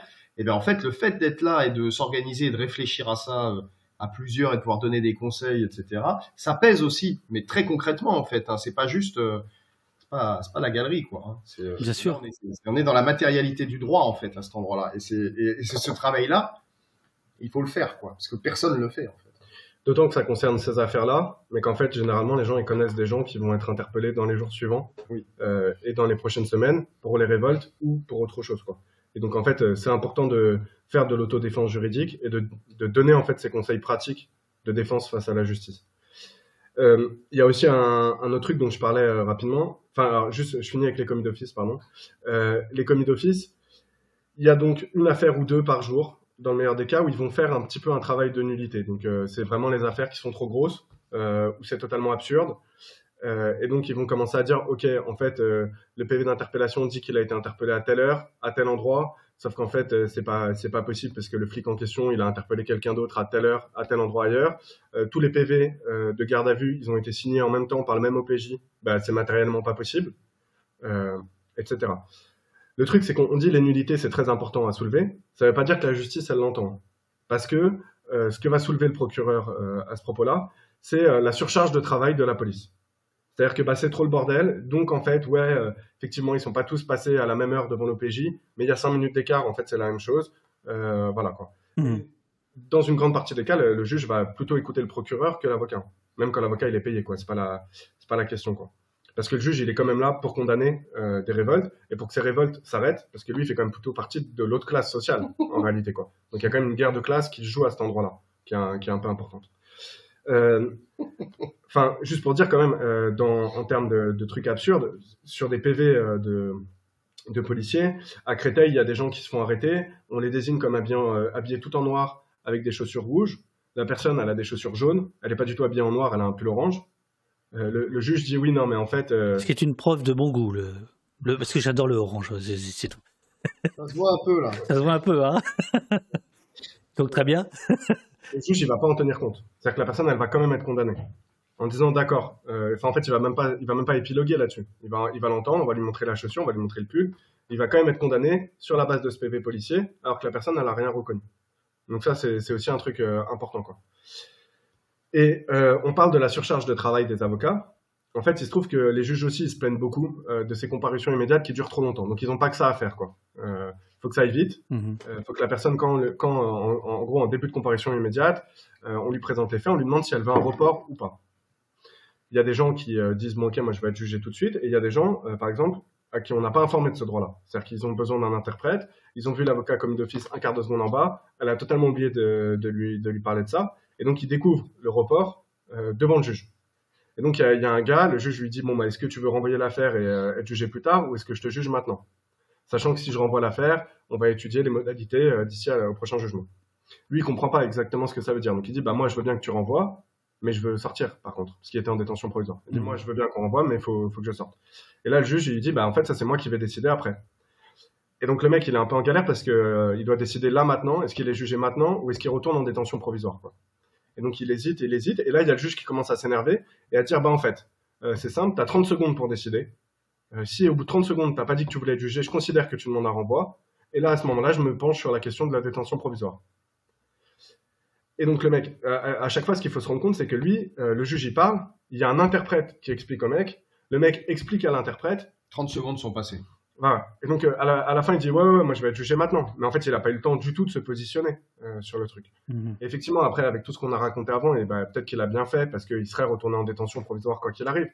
Mais en fait, c'est ça, un peu l'État. Euh, voilà. Ouais, et donc, euh, bah, cette même personne, une fois qu'il s'est passé ça, c'est-à-dire qu'il a commencé par un coup de pression du juge pour lui dire maintenant tu vas te presser. Et donc maintenant, on va passer à son enquête de personnalité. Les enquêtes de personnalité, c'est ce qu'on disait tout à l'heure, c'est-à-dire qu'on va appeler tes proches, si tu donnes des contacts de tes proches, on va leur poser des questions. Euh, est-ce que tu es quelqu'un de bien dans ta vie? Euh, Est-ce que tu es inséré, etc. Et après, on va te demander tes fiches de paye. Euh, est-ce que tu travailles? Est-ce que tu es étudiant? Et si, euh, donc à Paris, c'est souvent l'APCAR, enfin bref, si l'association du coin qui, a, qui, a, qui, a, le, enfin, qui a le, partenariat avec la justice a le temps, ils vont appeler ton employeur ou tes études. Sauf que là, on est évidemment en comparaison immédiate, généralement, ils n'ont pas le temps, mais encore moins là maintenant, quoi. et pour tous les gens qui sont passés en détention provisoire et dans le week-end, bah, ta boîte elle est fermée en fait le week-end, voilà. Et quand tu es euh, une personne étrangère, que tu travailles euh, pas forcément de manière déclarée, ou que ton patron ne sait pas que tu es, euh, sans papier, par exemple, bah, c'est évident que tu vas pas donner le nom, le numéro de ton patron. Tu vas dire, OK, je travaille dans une boucherie, c'était son cas, quoi, mais il allait pas dire laquelle? ça, c'est normal, quoi. Ouais, et puis c'est pas, puis c'est pas, pas génial de faire appeler son patron pour qu'il dise bonjour, on vous appelle ici, c'est le, c'est le tribunal, on aimerait savoir et tout. Bon, ça la fout un peu mal, quoi, en fait, hein, globalement. C'est pas terrible. Et c'est là où il va y avoir une nouvelle inégalité qui va se poser en fait euh, dans le tribunal, c'est-à-dire qu'il y a des gens qui ont des proches et qui ont des proches qui connaissent les rouages de la justice, qui vont pouvoir préparer des garanties de représentation, ce dont on parlait tout à l'heure. Donc ramener une preuve de domiciliation, ramener des fiches de paye quand il y en a, ou trouver très rapidement un patron qui veut bien faire une promesse d'embauche. Mais en fait, euh, la majorité des gens, soit leurs proches ils sont pas au courant, qui vont passer en comparution immédiate par exemple. Euh, ça c'est le cas d'énormément de proches à qui on a parlé, hein. c'est-à-dire qu'eux ils allaient d'eux-mêmes en comparution immédiate en se disant j'ai pas de nouvelles de mon enfant depuis deux jours, mhm. il y a moyen qu'ils viennent. Donc ils y vont 24 euh, heures après, 48 heures après, jusqu'à 72 heures après, puis des fois 5 jours, parce que la personne elle est en détention provisoire. Mais à aucun moment on leur dit qu'il va passer en comparution immédiate. Donc c'est aux proches d'aller passer leur journée en compas, de regarder euh, le rôle, c'est-à-dire là où il y a la liste euh, des affaires, et de, bah, de, faire le travail en fait de, la police et de la justice. Quoi. Et donc pour les gens qui n'ont pas cette possibilité d'avoir des garanties de représentation, bah, immédiatement le juge il va dire mais en fait ton travail à la boucherie, bof. Euh, moi, j'y crois pas trop, quoi. Est-ce que tu as une preuve que tu travailles à la boucherie? Non. Bon, bah alors en fait, nous, on fonctionne au régime de la preuve. Tout d'un coup, la preuve, ça redevient quelque chose. Toujours à charge. Mmh. Euh, et donc, euh, cette personne, elle est arrêtée. Et en fait, elle est accusée bah, de, de, groupement parce qu'elle se fait arrêter à Villeneuve-Saint-Georges, pas très loin d'un moment où ça a brûlé sur la route et où les keufs se seraient fait attaquer au mortier. Et elle va être condamnée, elle va prendre du ferme et de l'interdiction de territoire. Au mortier d'artifice. Exactement. Euh, elle va être condamnée et euh, tout ça, alors qu'en fait, il n'y a personne qui va passer dans ces jours d'audience pour ces attaques au mortier. Mm. En fait, on ne sait même pas si elles existent, euh, pour être honnête. Quoi. Enfin, c'est des flics qui vont dire à un moment, OK, il s'est passé ça à Villeneuve-Saint-Georges. Tous les gens qui sont fait arrêter autour sont susceptibles d'y avoir participé et donc peuvent être condamnés pour groupement. Mais il n'y a, pas, a aucune preuve. Il n'y a pas de vidéo qui est montrée au tribunal que ça existe. Il n'y a, pas, a personne qui est interpellé en flagrant délit. En fait, voilà. Et quand bien même ça existerait, cette personne se fait arrêter quelques centaines de mètres plus loin, il n'y a rien qui prouve qu'elle était, euh, était là-bas. Mais elle est dans la zone. Et elle est sortie le soir. Et en fait, on revient à ce truc-là de la justice qui, euh, en fait explique, et ça va arriver tout au long des comparutions immédiates, notamment à des gens qui sont euh, tout jeunes majeurs, qui vont sortir le soir, etc. Qu'est-ce que vous faites dans la rue à 22h Qu'est-ce que vous faites dans la rue à minuit? Et donc, en fait, tout d'un coup, être dans la rue le soir, c'est être un mauvais citoyen. Parce que les bons citoyens, pendant un mouvement social, euh, ils sont cachés chez eux. Oui, parce que ce n'est pas un mouvement social. Voilà. En fait. Et c'est là où on retombe aussi sur cette discute du début, ou sur la disqualification de base de cette euh, révolte populaire. Et c'est là qu'elle joue et qu'elle est très importante, et où elle finit par être revalidée ultimement par, euh, par la justice à cet endroit-là. Puisque, et c'est ce qui permettra ensuite de polémiquer dans les médias sur la responsabilisation parentale puisque euh, autant un juge peut concevoir que un, euh, bon bourgeois parisien euh, laisserait éventuellement son fils ou sa fille aller manifester entre 14h et 18h, éventuellement, s'il s'agit de quelque chose qui est tout à fait admissible, il serait un peu de gauche quand même. autant un juge ne peut pas concevoir que quelqu'un laisse sortir son gamin après 22 heures alors que ça pète partout dans son quartier. Et ça, c'est un truc qui paraît comme une évidence, tu vois, partagée. Comme si c'était une évidence partagée que euh, les parents euh, devraient, bon, déjà avoir la main sur l'intégralité de ce que font leurs enfants, ça c'est une vraie question, euh, mais ensuite, euh, devraient absolument être en désaccord avec ce qui se passe à ce moment-là, en fait. Et, euh, là, on, moi j'ai envie de, je une, petite incise, mais c'est une petite truc là-dessus, en disant, si on prend le truc, en fait, globalement de ce mouvement-là, on a considéré euh, dans les médias et, partout, euh, on a regardé un peu la France, avec un grand F, là, cette espèce de gros territoire, là, comme, comme une victime. On a dit que la France était traumatisée, en fait. Vous voyez, cette espèce de psycho, euh, psychologisation du, Mhm. du corps social. Donc voilà. Bon, et ben ce truc-là, il est héritier en fait du tournant du rôle des victimes dans les tribunaux hein, de- depuis les années 80, 90, etc. Où l'appareil judiciaire, a été se saisir des victimes pour taper plus fort. C'est à peu près ça. Parce que là, il en avait rien à foutre des victimes. Il faisait très bien sa sauce tout seul et tout. Quand on a commencé à massifier l'incarcération et qu'on a commencé à enfermer en masse dans les années 80, un chiffre hein, quand même, 40 000 personnes enfermées en prison euh, en 1981 à l'arrivée de Mitterrand, hein, euh, 80 000 aujourd'hui, voilà, en 40 ans, doublement. Enfin c'est euh, c'est une courbe exponentielle. Je veux dire, c'est un fait social euh, central le fait qu'on enferme massivement les gens. C'est pas euh, une petite marge du, c'est pas une marge de la question sociale, c'est au cœur de la question sociale. Bref, je, je redirai un petit truc là-dessus après. Bref, dans cette période-là, les victimes, hein, bon, et aujourd'hui, maintenant en termes politiques, globalement à l'échelle globale, on mobilise le corps social, la société tout entière, euh, et on en fait une victime. On en fait une victime euh, de ce mouvement social, en fait. C'est-à-dire que on transforme l'ensemble de la France. C'est les fameux trucs euh, citoyens pris en otage hein, pendant les, les, les mouvements sociaux de, par exemple, dans la SNCF Bien sûr, oui. de l'usager pris en otage. Mais là, c'est la France entière qui serait traumatisée par le fait qu'il y ait euh, 5 milliards de dégâts. Voilà. Mais bon, les assurances vont travailler, etc., etc. Est-ce que la France entière est véritablement traumatisée? Qui peut dire ça? Ça veut dire quoi? Et est-ce que tous ces parents qui voient les gamins sortir et qui n'ont pas vraiment euh, truc sont euh, trouvent ça dommage en fait que euh, une maison de justice brûle ici, que un SPIP brûle ici, parce que parenthèse, ce mouvement Alors, il faut rappeler ce que c'est qu'un SPIP. Et euh, effectivement, là, tu, tu veux aborder un autre, euh, un autre sujet de la, de, la, de, la, de la conversation. Mais oui, attends, attends, attends, avant de faire les transitions, parce que monsieur, il fait les astérix, les parenthèses, les incises, et maintenant, il fait les transitions. Euh, je, euh, on, on, on, on va, on va venir à ça, c'est-à-dire les, les cibles.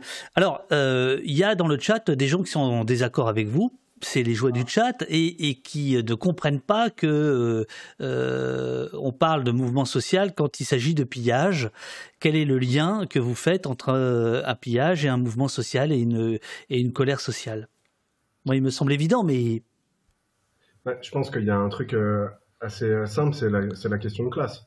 C'est-à-dire que, en fait, euh, dans un mouvement social, on profite aussi euh, de la possibilité de pouvoir se réapproprier des biens qui sont euh, quasiment inaccessibles au quotidien. Et euh, les, boutiques qui sont visées d'ailleurs majoritairement, on voit bien c'est quoi, hein, c'est des grosses boutiques ou c'est des, boutiques un peu de luxe qu'il y a des fois dans certains quartiers. Et donc, bah, ça fait partie du mouvement social déjà, et c'est aussi une manière de se faire entendre. Et là, on parle des pillages parce qu'en fait, c'est ce qui est mis en avant euh, majoritairement euh, Oui, par ça. les médias. Euh, il faut quand même rappeler qu'il y a eu énormément de commissariats qui ont été attaqués. Pierrot, il parlait des SPIP, donc des conseillers d'insertion pénitentiaire. Il y a eu la prison de Fresnes qui a été attaquée. C'est en fait beaucoup d'institutions de répression du quotidien qui le sont. Et dans les scènes de pillage, comme ils appellent ça, en fait, on voit tout un tas de gens tout à fait lambda arriver après euh, qu'une vitrine ait été éclatée et se servir pour faire leurs courses, euh, tout simplement quoi. Ou euh, de trottinettes électriques qui en fait sont un moyen de déplacement aujourd'hui euh, dans des quartiers enclavés quoi. Donc en fait, il c'est il y a une question de classe qui joue très très très simplement derrière. Et effectivement, quand on a les possibilités de tous acheter, de tous payer, c'est pas quelque chose qu'on envisage au, quotidien, mais c'est quelque chose qui est beaucoup plus compréhensible quand en fait on est déjà dans une galère, particulièrement dans une période d'inflation quand même très forte, euh, faut le dire, euh, ou euh, avec des taux de chômage euh, quand même qui sont hyper vénères dans tout un tas d'endroits quoi. Non, puis, puis en fait, globalement, c'est une révolte d'une jeunesse. pour utiliser des termes qui ont pu, qui sont plus utilisés aujourd'hui, mais encore une fois, on fait les, vieux cons. On va dire c'est le, c'est sous-prolétarisé. C'est-à-dire c'est des gens qui, c'est tout le monde là. C'est, c'est le mode de vie précarisé d'aujourd'hui où tu as accès au travail un jour sur deux. Après, tu te fais virer. Après, tu fais un peu de remplacement ici. Après, tu es cariste. Après, tu, après, tu vends un peu de, de shit. Tu passes ton temps à te promener entre le marché du travail légal et le marché du travail illégal. En fait, tu multiplies les égalités. C'est ça ta vie. Donc, l'avenir, il est relativement bouché. Tu vois, il n'a pas de débouché. euh, voilà. Euh, donc, ce petit moment de joie collective est un moment de réappropriation, c'est sûr, sans se mettre dans la tête de tout le monde. Je veux dire, moi, je suis pas dans la tête de tous les gamins qui, qui se retrouvent dans la rue ou plus ou moins jeunes, hein, qui se retrouvent à cet endroit-là. Je vais pas faire une. On n'est pas là pour faire une projection euh, fantasmatique. Tu peux juste te dire, oui, c'est quand même assez logique de faire ça. Ça n'est pas bon. Et par ailleurs, est-ce que c'est grave? Et enfin, est-ce que donc ça c'est la vraie question, hein, la, la, victimisation. Hein. qui est victime de tout ça réellement? C'est vraiment ça. Et ensuite, bah, c'est vrai que quand on inscrit un peu l'analyse euh, des mouvements sociaux et qu'on dépasse la vision qu'on a des mouvements sociaux euh, de euh, policés de la deuxième partie du XXe siècle, en fait, on se rend compte que bah, tous les mouvements populaires, en fait, ils ont passé leur temps à piller, en fait. Hein, je veux dire, dire, ils se sont attaqués aux prisons, ce qui se passe là, ils ont pillé, etc. Pourquoi ça choque aujourd'hui comme ça? Bah, Ça choque parce que tout le monde participe et partage une espèce d'éthos euh, mental là, de, de, de, psyché globale, qui est celui que la bourgeoisie a voulu faire partager à l'ensemble de la population et que tout le monde s'est approprié comme étant le sien, en disant truc, mais est-ce que ça te lèse, toi, euh, que, ton, que les magasins Alors, le petit commerçant dont le magasin est pillé à ce moment-là, évidemment qu'il est emmerdé le lendemain. Je dis pas le contraire. Là, c'est pas, c'est, c'est, c'est pas la question. Mais quand tu dis ça dans le chat, je suis pas sûr que tu dis ça à cet endroit-là. Tu dis ça parce que tu dis, je suis choqué par ces pillages, en fait. C'est ça la question précise, hein, tu vois, j'en sais rien. qui oui, oui, oui, oui, c'était ça. Alors, c'est c'est très minoritaire. Mais... En disant, bon, ben non, pour moi, euh, il y a une stricte continuité entre euh, le mouvement, euh, le dit mouvement social, estampillé comme tel, qui se bat contre une énième réforme des retraites, qui libéralise encore un peu plus le champ de l'économie et qui précarise une fois de plus, encore plus, les mêmes personnes dans la société. On le sait, ça, ça a été longuement euh, dit, etc. Et un mouvement qui là concerne les franges les plus précarisées en fait du de ce prolétariat hein, de ce monde ouvrier, de ce monde de travailleurs et de travailleuses quoi, qui sont de plus en plus marginalisés, de plus en plus précarisés par exactement la même machine économique qui euh, qui qui abaisse, euh, enfin qui prolonge l'âge de la retraite et qui veut faire tout le monde, qui veut transformer tout le monde en auto-entrepreneur euh, de, son auto-exploitation. Je veux dire, c'est c'est le moment en fait où. tu parles de Twitch là? Non, non, non. je, rigole, je rigole. C'est la, question sociale. Quand on appelait ça avant, on disait la question sociale. Tu vois, la question avec un grand Q, un grand S. Tu vois, la question sociale, c'est de dire, c'est de, de reposer le conflit en fait qui traverse la société, non pas en termes de, euh, d'immigrés contre contre les contre dits français, non pas entre euh, la métropole, la ville et euh, la campagne, non pas en fait entre un certain nombre de fausses séparations et de ramener juste la question sociale et de dire bon où est la richesse, qui la possède, qui se l'approprie, comment on protège cette richesse? Bon, et eh ben quand tu regardes comment on protège cette richesse, ben là en réprimant massivement un mouvement social. Mais on le protège aussi en disant que ça n'est pas un mouvement social. On commence par des. Bien sûr, bien sûr. On délégitime, on délégitime toute forme de sortie dans la rue à ce moment-là. Et, et juste pour finir, est-ce que tu fais une grande différence entre le rassemblement qui se passe dans la rue à Nanterre, euh, qui réunit donc une grande marche blanche, etc., qui se fait écraser, euh, massacrer à la fin de la marche blanche, parce que à la suite de la mort de Naël suite à la mort de, Noël, on parle toujours de ce mouvement-là. Bien sûr, bien sûr. Quand même. Euh, cette marche-là se fait déjà écraser. Elle est déjà le, travail de l'institution à cet endroit-là, c'est déjà de dire, elle est illégitime, en fait. Point. Il faut pas, parce qu'on sait que ça pourrait partir en cacahuète parce que c'est les banlieues. Donc il faut pas, il faut casser ce truc-là, etc. Et on considère que ces gens n'ont pas le droit d'être en colère contre la police à ce moment-là, parce que tu t'attaques à la police, tu remets en cause. Euh, bah, le pilier de l'ordre républicain, le travail de haut poste. Je veux dire, c'est un véritable problème de, de hmm. politiser la question, de, de politiser cette question-là. Et politiser derrière ça, nous, euh, ce qu'on essaye de, Bien sûr.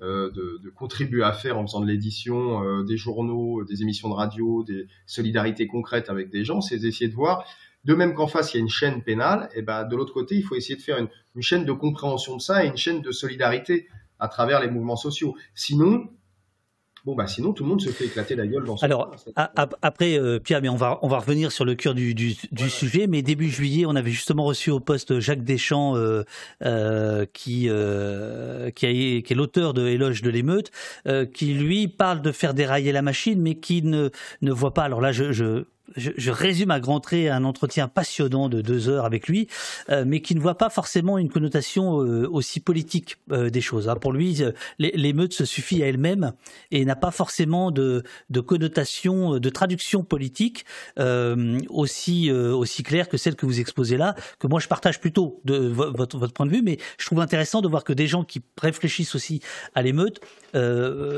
arrête l'émeute euh, avant euh, sa traduction euh, purement, enfin aussi, oui, aussi sociale finalement. Ouais, mais après, je peux pas faire dire aux gens ce qu'ils ont vécu et pourquoi ils font ça. Hein. Il n'y a pas de problème.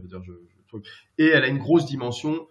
Et il est évident qu'il y a une grosse dimension existentielle de kiff généralisé dans ce qui s'est passé là. Mais c'est ça aussi un mouvement social. C'est ça que je veux bien Sûr, bien sûr. Le, le, plaisir de la grève depuis un siècle et demi, le plaisir d'arrêter de travailler, de rompre avec le quotidien, etc constitue déjà en fait une énorme euh, conquête sociale puisque c'est une reprise immédiate euh, sur euh, ce que tu n'as pas le reste du temps. Tu récupères du temps, de la rigolade et éventuellement quelques marchandises.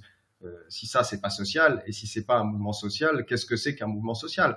Un mouvement social, ce serait et puis quand des mères de famille en sont allées chercher du papier toilette, c'est qu'on est on est dans la enfin voilà, on est dans la détresse économique la plus la plus folle quoi les deux sont vrais, quoi. Voilà, les deux sont vrais. Le kiff du moment et le fait que ce soit pas, pas une projection. Je dis pas que le gamin qui descend, il a 17 ans, j'en sais rien. Je suis pas dans sa tête, vraiment. Hein. Je prétends pas le faire. Je sais pas ce qu'il descend faire à ce moment-là. Est-ce qu'il rejoint des potes? Est-ce que c'est juste un kiff? Est-ce que, enfin, oui, tout se mélange sans doute à ce moment-là. Mais bon, c'est marrant, ça n'a quand même pas vraiment lieu dans le 16e, ce genre de choses. Donc, euh, bon, euh, voilà. Bah, moi, je voulais, je rebondir là-dessus, parce qu'en fait, je pense qu'il y a un truc euh, important, c'est que, effectivement, comparé à d'autres mouvements sociaux, déjà, il se passe un peu partout en France. Et donc ça veut dire que quand même ça arrive après un assassinat policier où cette fois-ci on a des vidéos mm. qui sont accablantes mais surtout qui montrent une réalité, enfin des, trucs qui sont déjà dénoncés depuis très longtemps mais souvent on manque de preuves. Euh, et donc s'il y a autant de gens dans autant de quartiers, dans autant de villes qui se reconnaissent et qui vont décider de partir en mouvement social dans les jours qui suivent mais très rapidement, c'est que quand même il y a une réalité sociale collective qui est vécue. Bien sûr. Et qu'il y a une rupture collective à dire en fait là c'est bon euh, là c'est bon, on arrête et on va nous aussi reprendre euh, du pouvoir face à ça. Quoi. Donc euh, l'arrêter ou pas au niveau du champ de l'émeute, de la représentation politique, moi ça, tout ça je sais pas trop. par contre c'est clair qu'il y a un truc de, en fait c'est une réalité collective et on va réagir collectivement. Quand bien même on n'est pas, on, on vient pas de Pablo à Nanterre, quand bien même on vient pas de région parisienne et c'est pas ces keufs là au quotidien qu'on va avoir face à nous. Pablo c'est Pablo Picasso. Mm. Oui. Exactement. voilà. Et juste je voulais finir un tout petit peu sur les comparaisons immédiates et après on peut partir euh, peut-être plus sur qu'est-ce que nous on peut en dire aussi euh, et, euh, et, la suite. Je voulais revenir sur une comparaison. Il y, a, aussi la, la, question de, de, de l'organisation et de, de la riposte à, à, faire à tout ça, hein, pour, pour ne pas être que dans un truc défaitiste, décourageant et voilà. Exactement. du coup, je voulais juste citer un dernier truc qui s'est passé à Bobigny. Euh, de comparution immédiate. Donc c'est quelqu'un qui, euh, qui, a arrêté suite à la à l'invasion du commissariat de Villepinte, euh, dont il y a pas mal d'images qui ont tourné voilà, sur les réseaux sociaux.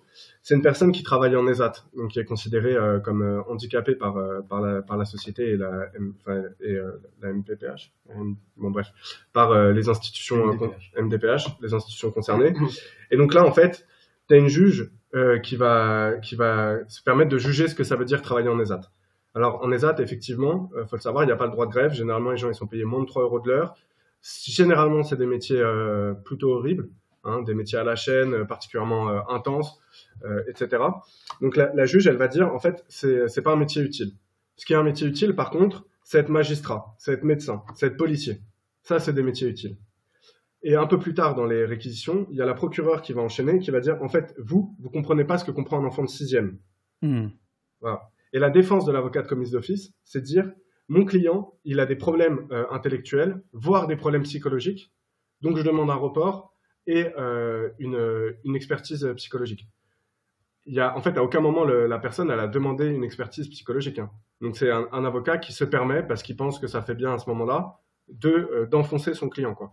Et donc et qui va pas du tout tiquer pendant tout le procès sur le fait qu'on est en train de décrire quelqu'un comme étant genre profondément débile irresponsable de ses faits, enfin responsable de ses faits, mais pas assez intelligent pour les comprendre et comprendre les conséquences de ce qui se passe. Puisqu'il est jugé. Voilà. Et au final, il va prendre six mois ferme avec un mandat de dépôt. Et le commentaire du juge, à ce moment-là, c'est de dire je vous donne une peine claire, facile à comprendre. Voilà. Donc ça, je pense que ça résume très bien en fait ce qui s'est passé euh, et ce qui se passe au quotidien euh, dans, les, euh, dans les immédiates. Il y a un dernier truc, parce qu'on parlait de scènes de pillage, etc. tout à l'heure, c'est que quand on est condamné au pénal comme ça, en fait, on peut être aussi condamné sur les responsabilités civiles. Il y a deux types de condamnations qui sont possibles. Soit on va être condamné pour ce qu'on a, ce qu'on a fait exactement, c'est-à-dire on estime qu'on est reparti avec trois pulls Nike, par exemple, et donc on va être condamné à rembourser les trois pulls Nike. Euh, ou alors on considère qu'on euh, a l'entière responsabilité. Et à ce moment-là, tous les co-inculpés, enfin toutes les personnes qui vont être condamnées pour ça, quand il y aura l'audience au civil un an plus tard, vont devoir se répartir la charge des réparations. C'est les moments où les magasins ils gonflent un petit peu les chiffres hein. euh, sur les vols, sur la casse, etc. Quoi. donc au lieu de mettre du vitrage, ils vont mettre du double vitrage et puis ça va augmenter les prix, etc. Et donc des fois sur certaines affaires, là qui ont eu lieu en Ile-de-France, il y a une personne, deux personnes qui sont condamnées pour le pillage d'un magasin, mais qui sont condamnés avec l'entièreté de responsabilité au civil. Donc dans un an, ils risquent d'être aussi condamnés à 80 000 balles, 100 000 balles de dommages et intérêts. Donc en fait, la personne, elle prend une double condamnation, parce qu'après, elle se retrouve en surendettement, euh, voilà, pour plusieurs années. Quoi. Euh, et donc voilà, en fait, ça c'est hyper important, parce que c'est une justice à double temps, où, euh, et, de la même manière, les avocats commis d'office font pas du tout le boulot d'expliquer à la personne ce que ça veut dire, et de se battre pour que la personne, en fait, elle soit pas condamnée à ça. Donc en fait, on est en train de condamner à de la misère sociale encore plus forte tout un tas de gens. Euh, et c'est typiquement de la vengeance sociale, quoi. Parce qu'en fait, on se doute que c'est pas la personne qui a tout détruit, quoi. Enfin, voilà. Donc ça, je pense que c'est euh, assez important. Euh. Mais, c'est là où, du coup, la question de se poser, moi, c'est plutôt, j'ai envie de renvoyer la question en disant, mais ce serait quoi un mouvement social alors si c'est pas ça? Tu vois? Parce qu'il y a quelqu'un dans le chat qui dit non, non, moi j'ai parlé des gamins, le seul truc c'était qu'ils étaient révoltés contre la, contre la violence du flic ou des flics. En quoi cette question elle n'est pas sociale en fait? Quelle définition on devrait donner à un mouvement social si c'est pas ça en fait? C'est, euh, pour moi c'est un retournement en fait de dire de dire ça quoi. C'est, euh, c'est simple. Enfin pour moi c'est une évidence de fait. Donc euh, c'est vrai que du coup déconstruisons là pour essayer de, de comprendre à quel point euh, elle, elle, fonctionne pas, tu vois, dans, dans, la tronche. Pourquoi dire mouvement social pour ça? Ça heurte tant, en fait. Oui, mais c'est quand même euh, ce à quoi on fait face euh, les uns et les autres selon son positionnement. C'est que c'est devenu suspect que d'avoir le discours que, que vous tenez là et qui est là, je trouve tout à fait, enfin voilà, c'est c'est frappé du, du, du bon sens, quoi. Il n'y a pas de. Mais c'est devenu suspect. Peut-être pas, pas, ici, pas au poste. Il y a quelques personnes dans le chat qui sont pas d'accord, d'accord. Mais je veux dire, dans l'ensemble de la société, effectivement, le, le, discours est extrêmement bien passé. Pour le dire tout à l'heure, tu as parlé de sous-prolétariat. Le prolétariat euh, considère que le pillage est, mauvais. Oui, bien sûr. Parce que la bourgeoisie le lui a dit, pour, pour résumer à grands traits, quoi. Enfin, bah, à travers ces. C'est pas que parce que la bourgeoisie, la bourgeoisie lui a dit. En fait, ce qui se passe au Blanc-Ménil juste après les révoltes, c'est qu'on va fermer euh, Blanc-Ménil-Plage, là, euh, ce truc sur le canal, en disant, bah écoutez, en fait, il y a eu des dégâts euh, sur la municipalité, sur les bâtiments publics. Nous, on doit faire des économies. Punition collective. Punition collective, parce que c'est la jeunesse qui a fait ça. Et c'est la jeunesse qui doit profiter de ça parce qu'elle peut pas partir en vacances, etc. Donc en fait, on essaye de faire de la division et de la dissociation entre les gens de manière très concrète. On essaye de faire comprendre aux gens que là, les 5 milliards, il va falloir les payer et qu'effectivement, on va pas aller taxer les grands riches et que les groupes d'assurance, ils vont pas tout rembourser. Parce qu'il faudrait pas déconner, quoi. Euh, et donc, en fait, c'est comme ça qu'on essaye de créer de la dissociation. On arrête les transports tous les jours euh, à 18h ou à 21h. Donc, en fait, tout le monde est emmerdé par ça. À la fois, c'est quelque chose de très fort dans le rapport de force que ça met. Euh, dans, euh, parce que voilà, quand il y a un mouvement social syndical, eh ben, on galère à ce que dans la majorité des grandes villes, les transports soient effectivement arrêtés euh, à cette heure-là. Donc ça, c'est intéressant sur le coût économique, mais ça veut dire qu'en en fait, de l'autre côté, il y a des gens qui vont galérer, qui vont se retrouver à rentrer à pied pendant les scènes de révolte est donc susceptible d'être arrêté ou d'être euh, victime de violences policières. Et donc là, on crée de la dissociation. Alors, dans, l'idée de, punition collective ou de punition euh, à, double, triple, quatre effets, il y, a, eu ce truc c'était le 24 août, il n'y a pas si longtemps, le communiqué, enfin le 23 août, le communiqué, vous avez sans doute vu ça, un tweet du préfet du Val d'Oise avec des photos de policiers assistant au déménagement forcé d'une famille parce que un émeutier avait été interpellé. Alors l'histoire est plus compliquée que ça en réalité, euh, euh, mais euh, ce qui compte c'est le discours et sa façon de, de, faire, c'est-à-dire on a on a un logo expulsion du logement social d'un émeutier, on a deux photos, on a tout un discours. J'avoue que moi j'ai été extrêmement heurté par ça parce que ça m'a rappelé, euh, voilà, ça m'a rappelé des choses. Enfin, c'est les heures les plus sombres de de la République, on va dire ça comme ça, pour euh, employer des termes euh, euh courants. ça, vous le, vous le sentez, vous le voyez dans les comparutions immédiates. Vous, vous, vous sentez qu'il y a derrière une personne condamnée, en fait, c'est souvent des familles qui se retrouvent dans la merde et ça n'émeut personne. Bah, ça va être en fait là quand je parlais de responsabilité civile par exemple pour toutes les personnes qui sont mineures c'est les familles hein, qui vont payer. Euh, donc en fait euh, évidemment qu'on englobe cette question là c'est pour ça que quand ils disent on va faire payer les parents en plus et il faut poursuivre les parents euh, c'est une double entourloupe puisque c'est déjà le cas hmm. dans le cadre de la justice des mineurs. Bien sûr. c'est marrant. Tu vois sur les plateaux télé il n'y a pas de gens qui sont qui, qui sont arrivés juste pour dire cette petite banalité de base. Bien sûr. Non mais attendez est-ce que les parents ils payent pas déjà en cas de condamnation de leur, euh, truc? Évidemment qu'ils payent. Non seulement ils payent les dommages parce que c'est eux qui vont les payer, puisqu'ils sont responsables financièrement, s'ils peuvent, ou s'ils peuvent pas euh, les payer, ils vont euh, de toute façon en plus assumer l'enfermement de, de leurs mineurs, ce qui financièrement a un coût. Hein, parce que, parenthèse terminée.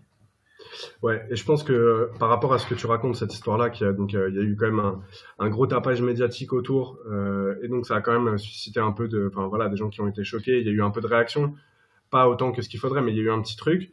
Ce qui est important de rappeler, c'est qu'en fait, c'est déjà quelque chose qui arrive. Mmh C'est-à-dire, euh, dans le 20e arrondissement à Paris, quand la loi elle est passée, je sais plus si c'était sous Sarkozy ou un truc comme ça, il y avait déjà des gens qui s'étaient fait expulser de HLM euh, parce qu'ils avaient été condamnés pour vente de stupes dans le quartier. Euh, que, en gros, ça repose sur un droit, c'est juste ça, hein, ce qu'il a mobilisé euh, Darmanin à ce moment-là. Parce que Darmanin, depuis, on a fait une circulaire qu'il a fait circuler. Là, Absolument.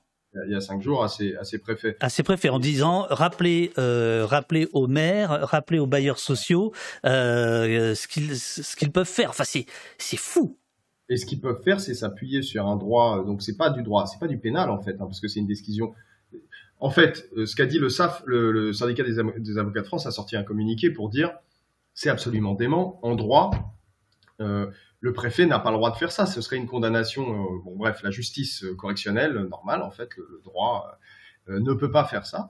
Mais il y a le droit locatif, le fait qui dit que à ce moment-là, si tu as fait des conneries qui mettent en péril les lieux où tu habites, tu peux être expulsé éventuellement. Donc là, on est sur du droit de l'habitat. Et là, ils disent, bah, mobiliser ce truc-là, puisqu'on peut considérer que le fait de faire de la merde pas loin de son logement social pourrait rentrer dans le fait de menacer son logement. Donc, servez-vous de ça. Truc. C'est exactement le même type de circulaire, tu vois, que le ministre qui dit euh, utiliser telle ou telle qualification pénale. Là, il dit utilisez au préfet ce, droit du, ce, droit locatif. Vous pouvez vous appuyer dessus pour faire en fait une double peine euh, à cet endroit-là. Ouais. Et du coup, en fait, c'était très clair. Ce si, si, si, si. Il faut rappeler que du coup, euh, tout a été fait pour que les révoltes elles se passent dans le quartier où les gens habitent. Hein. C'est ce qu'on disait par les transports qui ont été euh, qui ont été coupés. Euh, quand il y a eu un appel à manifester sur les Champs Élysées le, le, samedi, les Champs Élysées étaient bouclés, mais totalement bouclés. C'était impossible de manifester dans, dans Paris quoi. Et donc en fait, en dehors de quelques trucs qui sont passés aux Halles, etc. les premiers jours, enfin donc dans le centre de Paris, globalement tout a été fait pour que les gens ils se révoltent chez eux, donc autour de chez eux. Ce qui permet de dire, ça n'est pas politique. Exactement. Enfin, voilà. Et euh, après de, de, passer à cette condamnation-là, quoi. Enfin, qu'il y ait une nouvelle condamnation, quoi.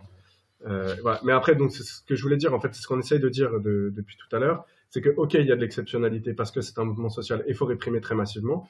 Donc là, le nombre de personnes incarcérées, c'est quand même totalement hallucinant. Euh, ok, c'est hallucinant qu'on expulse quelqu'un de son logement social, mais en fait, c'est déjà du quotidien et c'est déjà dans le maintien de l'ordre du quotidien.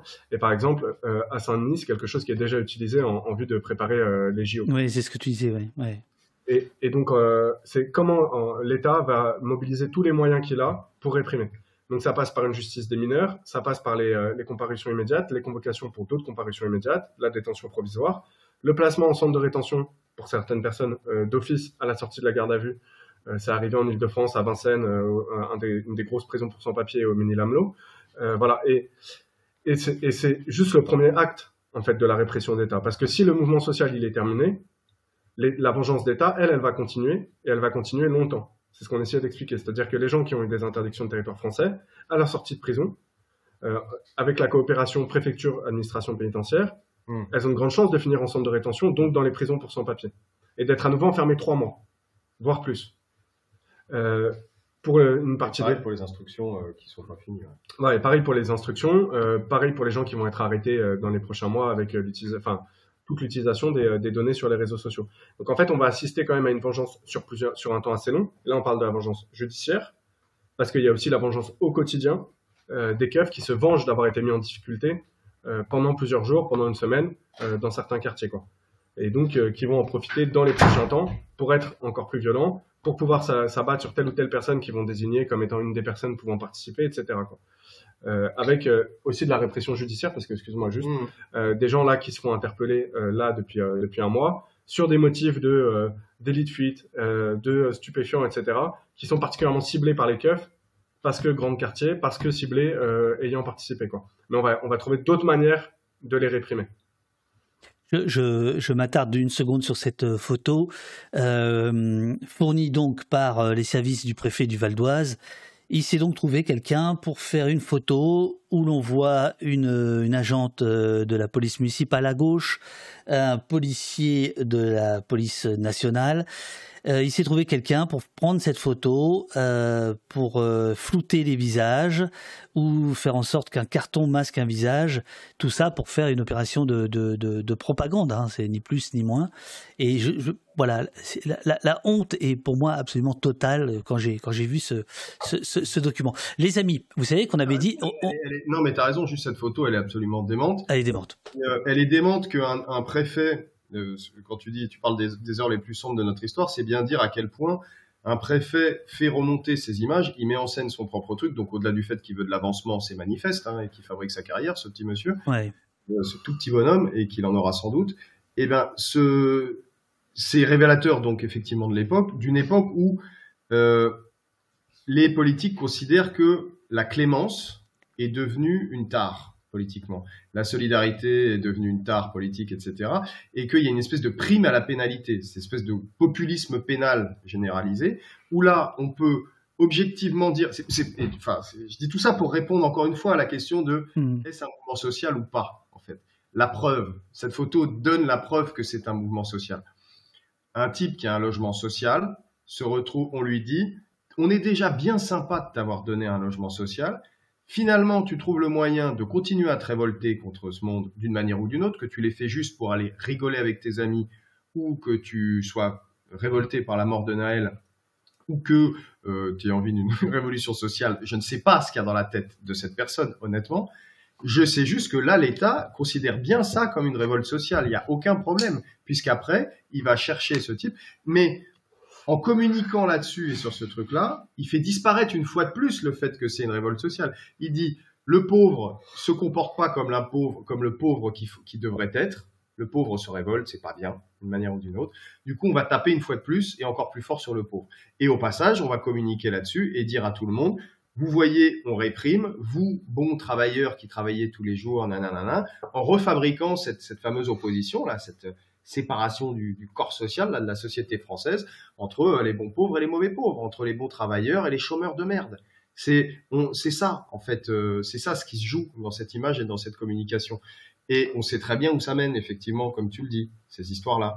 On sait très bien que sur le lit, euh, sur, ce lit de, d'éclatement comme ça des, classes populaires et de la séparation avec des fausses séparations au lieu de ça, la seule chose qui naît de ce truc-là en général, c'est un durcissement autoritaire euh, du régime. Enfin, je veux dire, euh, qui peut aller jusqu'au fascisme si on veut, mais en tout cas. Euh, oui, sans, compter que c'est évidemment créer de l'injustice et, et, des conditions de misère. Et des conditions de misère, et des conditions donc de révolte, et ainsi de suite. quoi. C'est-à-dire que c'est alimenter euh, la, la, la, machine euh, dont qu'on dit justement dénoncer. Enfin, c'est complètement... Euh... Bah, bah, exactement, là, l'émeutier, il est en prison, euh, en l'occurrence, l'émeutier. Ouais. Donc euh, le révolté, si on veut dire autrement. Il est en prison, donc il va sortir de prison, il aura plus de logement social. Au passage, on aura viré vraisemblablement sa famille qui était avec lui en logement social, qui va se retrouver donc évidemment dans une mer de noir. Ben oui. Et, euh, et lui, il va sortir du placard et on va dire, alors, tu te réinsères, gros? Hmm. Il va dire, bah, comment dire? C'est marrant, j'avais un logement, je l'ai plus. Ah bah ouais, mais t'avais qu'à pas descendre dans la rue ce soir-là, 2 juillet. Point. Ça t'apprendra en fait. Tiens-toi à ta place la prochaine fois. Ne participe plus à un mouvement social. tu vois, pour revenir à, cette question-là. Mais euh, je sens que tu as envie d'arriver vers euh, des perspectives. Non, c'est pas ça. C'est que on avait dit, euh, oh, on va prendre deux heures. Là, on va. Je, vous propose qu'on qu'on arrête vers midi. C'est-à-dire, il nous reste encore une demi-heure. C'est- Ça vous va ou- vous- euh, Je veux dire, vous pouvez rester jusqu'à midi déjà? Ouais, ouais, on Ouais. Mais euh, voilà, parce que sinon, on commence à avoir les crocs, donc on va être. Ah bah voilà, c'est ça. Puis moi, j'ai pas de café, tu vois. Donc là, c'est dur. Là, c'est très, très, très dur. Euh, bref. On va commencer par installer la machine à café. je Ouais, j'ai. eh ouais. C'est chelou. C'est chelou, c'est chelou.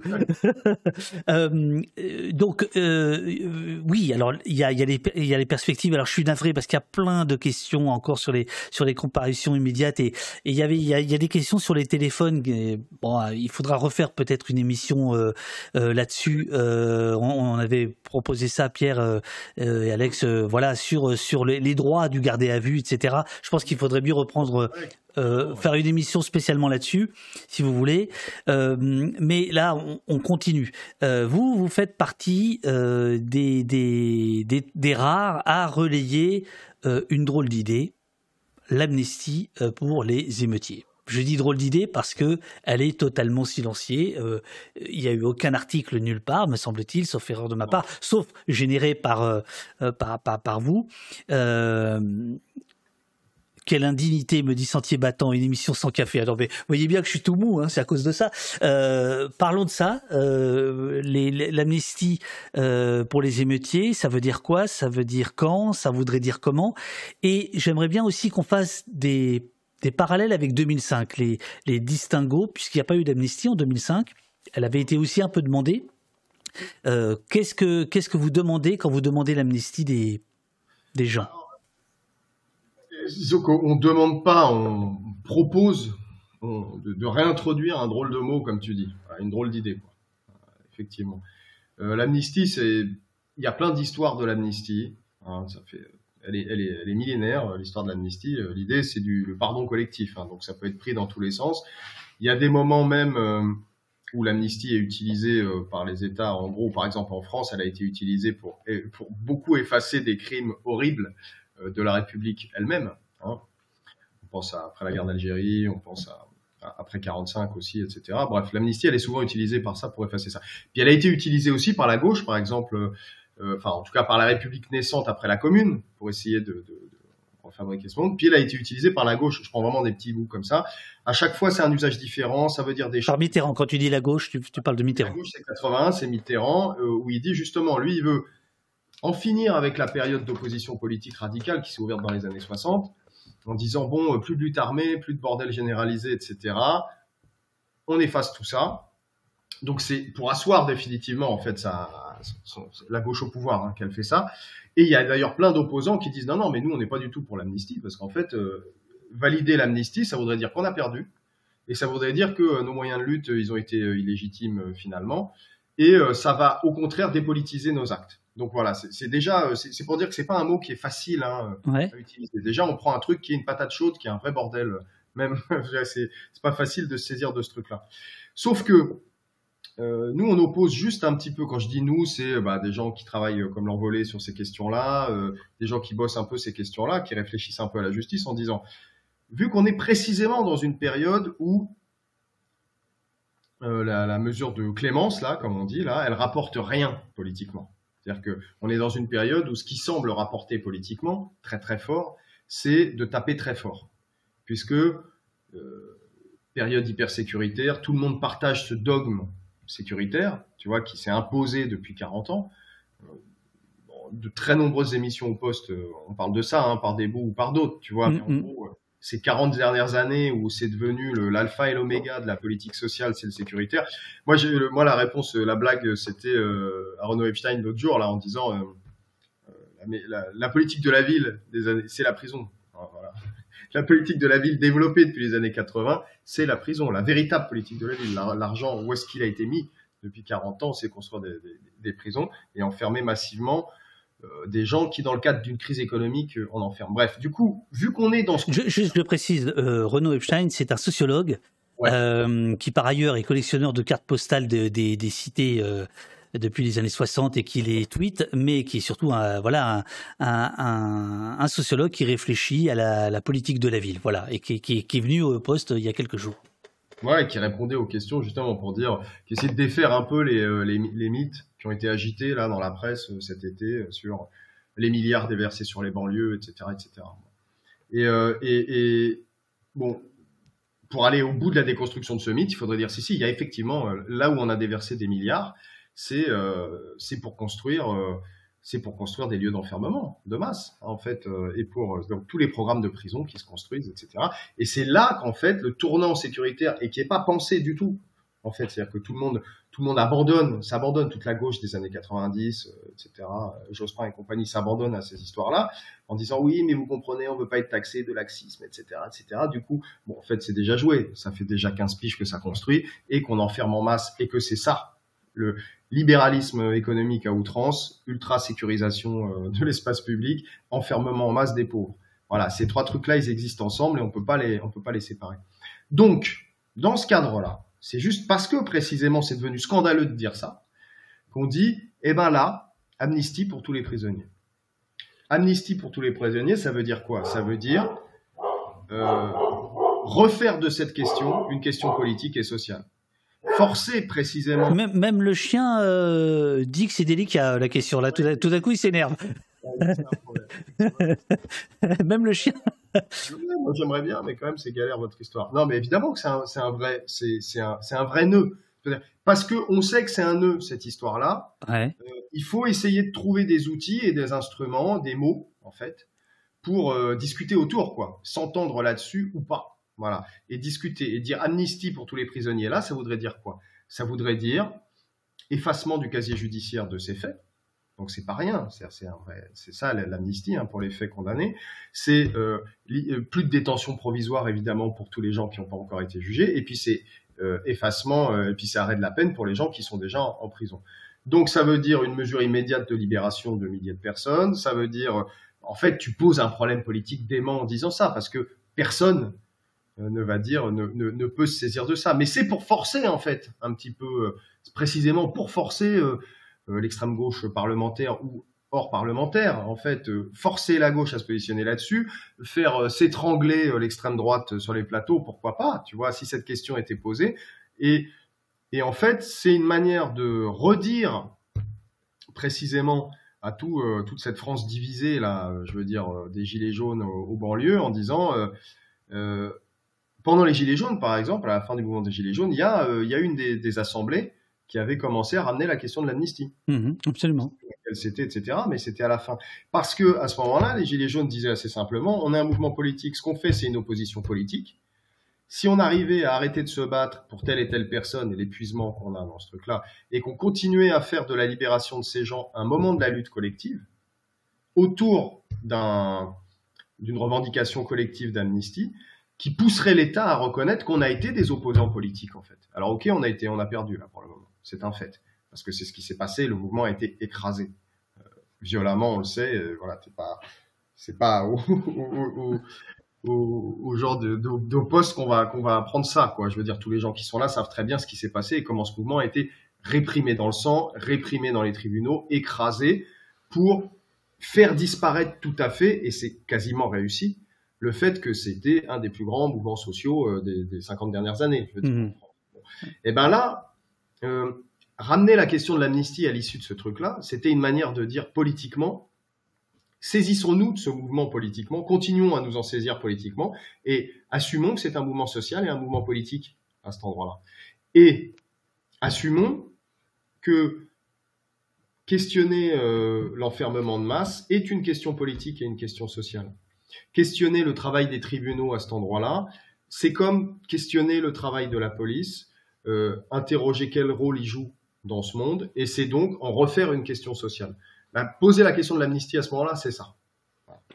Et voilà, c'est censé ouvrir, tu vois, précisément tout ce champ de difficultés qu'on a à dire, oui, mais qu'est-ce qu'on fait, qu'est-ce qu'on peut faire, etc. Et ben dire amnistie, c'est une manière de dire, bah très bien, on a, on a cet outil, il est, on peut s'en saisir, il a existé euh, dans tous les sens politiquement, pour des super usages et de la merde, voilà.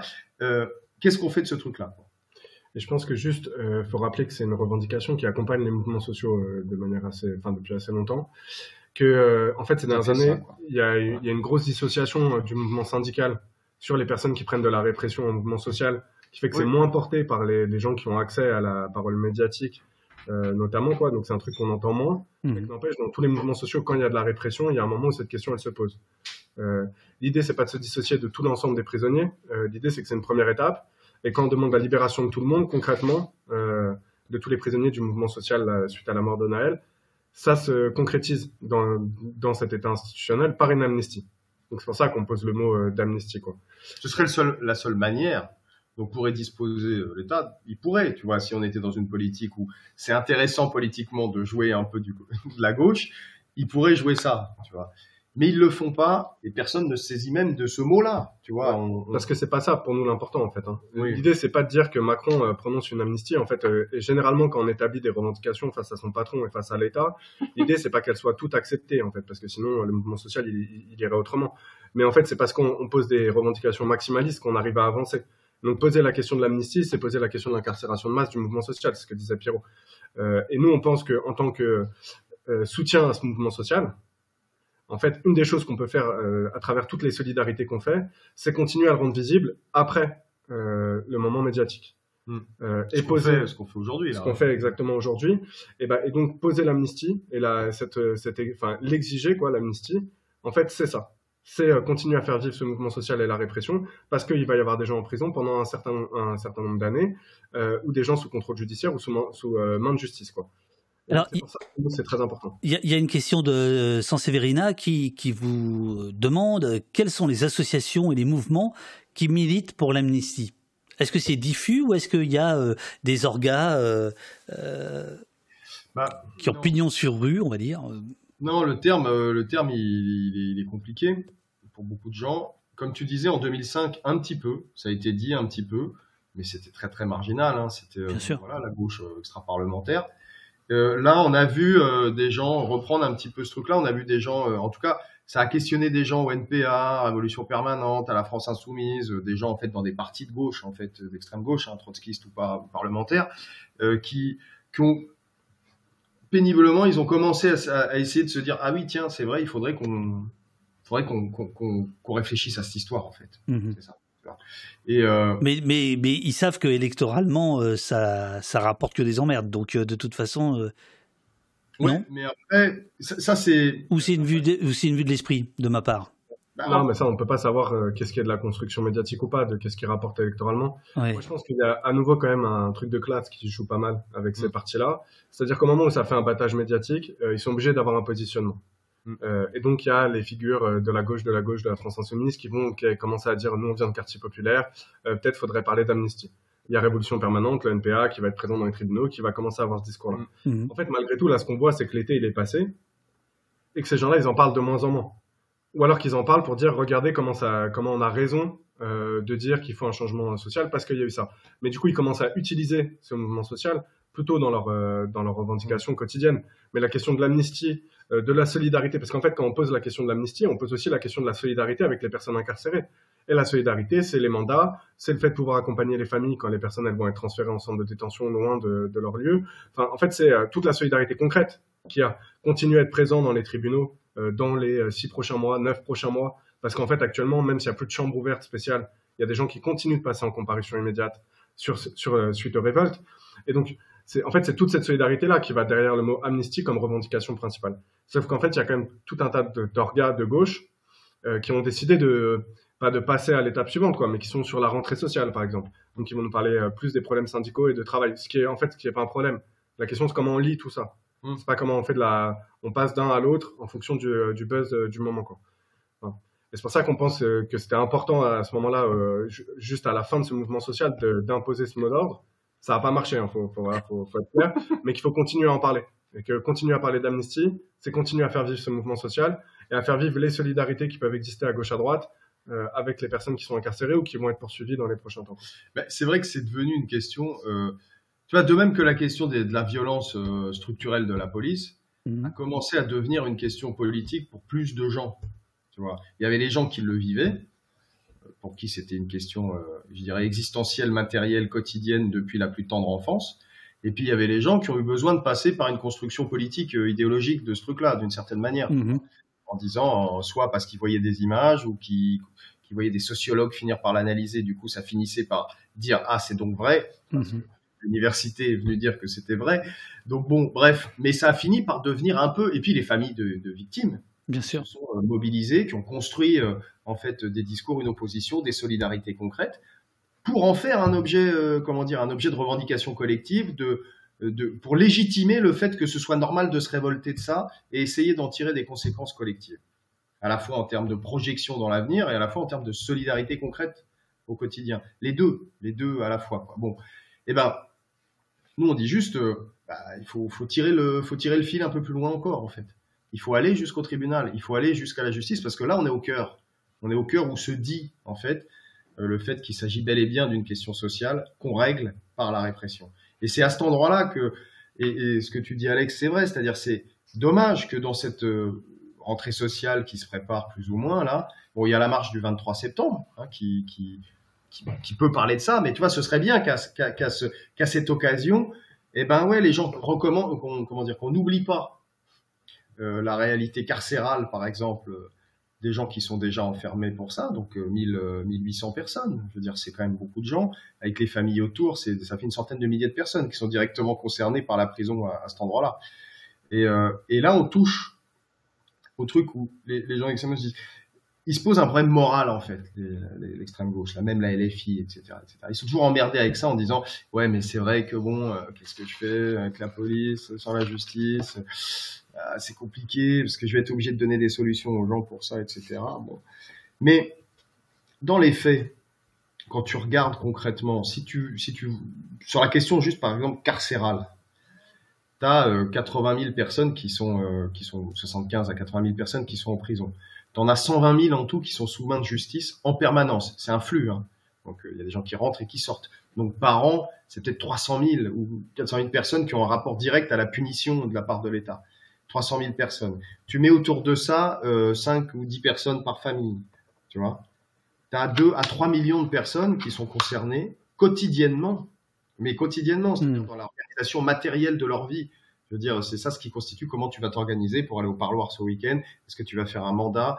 Euh, Est-ce qu'il a été transféré? Oh là là, il faut que j'arrive à parler à l'avocat. Pourquoi le SPIC me répond pas? Etc. Bon, ça là, c'est une réalité sociale manifeste matérielle qui concerne donc plusieurs millions de personnes en France. Elle est absolument invisibilisée. C'est-à-dire qu'elle n'existe pas comme question politique. Quand elle existe comme question politique, c'est éventuellement pour dire, comme on disait tout à l'heure, il y a des rats, des cafards ou de la surpopulation carcérale à tel endroit, tu vois. Une espèce d'indignation morale et humaniste. Jamais une question politique et sociale et matérielle, en fait, tu vois. Comme on l'applique, euh, euh je sais pas, à la ubérisation euh, du travail, en fait, tu vois. Mmh, mmh. C'est quelque chose qui, qui émerge, ça n'existait pas, ça émerge, et ça finit par devenir une question sociale et politique, en disant qu'est-ce que c'est que cette organisation du travail, qu'est-ce qu'on fait pour s'organiser face à ça? Bon, bah là, nous, on dit juste, merde, ça a existé, parce que, dernière chose que je peux répondre un peu à ce truc-là, en disant comment faire pour que ce truc, dire, nous-mêmes, on n'est pas, on sort pas ça de nulle part, c'est-à-dire on est les héritiers à la fois euh, dans les faits, physiques, matériels, parce que nos vies nous conduisent à ça pour X et Y raisons. Puis on est les héritiers aussi intellectuels et on est les héritiers politiques de mouvements sociaux qui ont existé en portant ces histoires-là il, y a des, il y a une époque, tu vois. Je veux dire, dans les années 70, c'était évident. Je veux dire, tu lis Libération dans les années 70, bon, au-delà du fait que c'était de gauche, mais là de ça, t'avais, je veux dire, c'était une évidence, tu avais une page de courrier de, de, de, de, de détenus. C'était, euh, ça faisait partie du, dans le mouvement, dans l'humanité, tu avais des, des, prisonniers qui truc, tu avais des, des, prisonniers qui débattaient, ils n'étaient pas d'accord. Tu avais une organisation de prisonniers qui s'appelait le CAP, qui, regroupait des centaines de milliers de gens en France, qui était interdite et qui éditait un journal qui était lu à des centaines de milliers d'exemplaires en France. Euh, tout ça a disparu dans les limbes, tu vois, de l'histoire sociale, parce que ça a été écrasé complètement.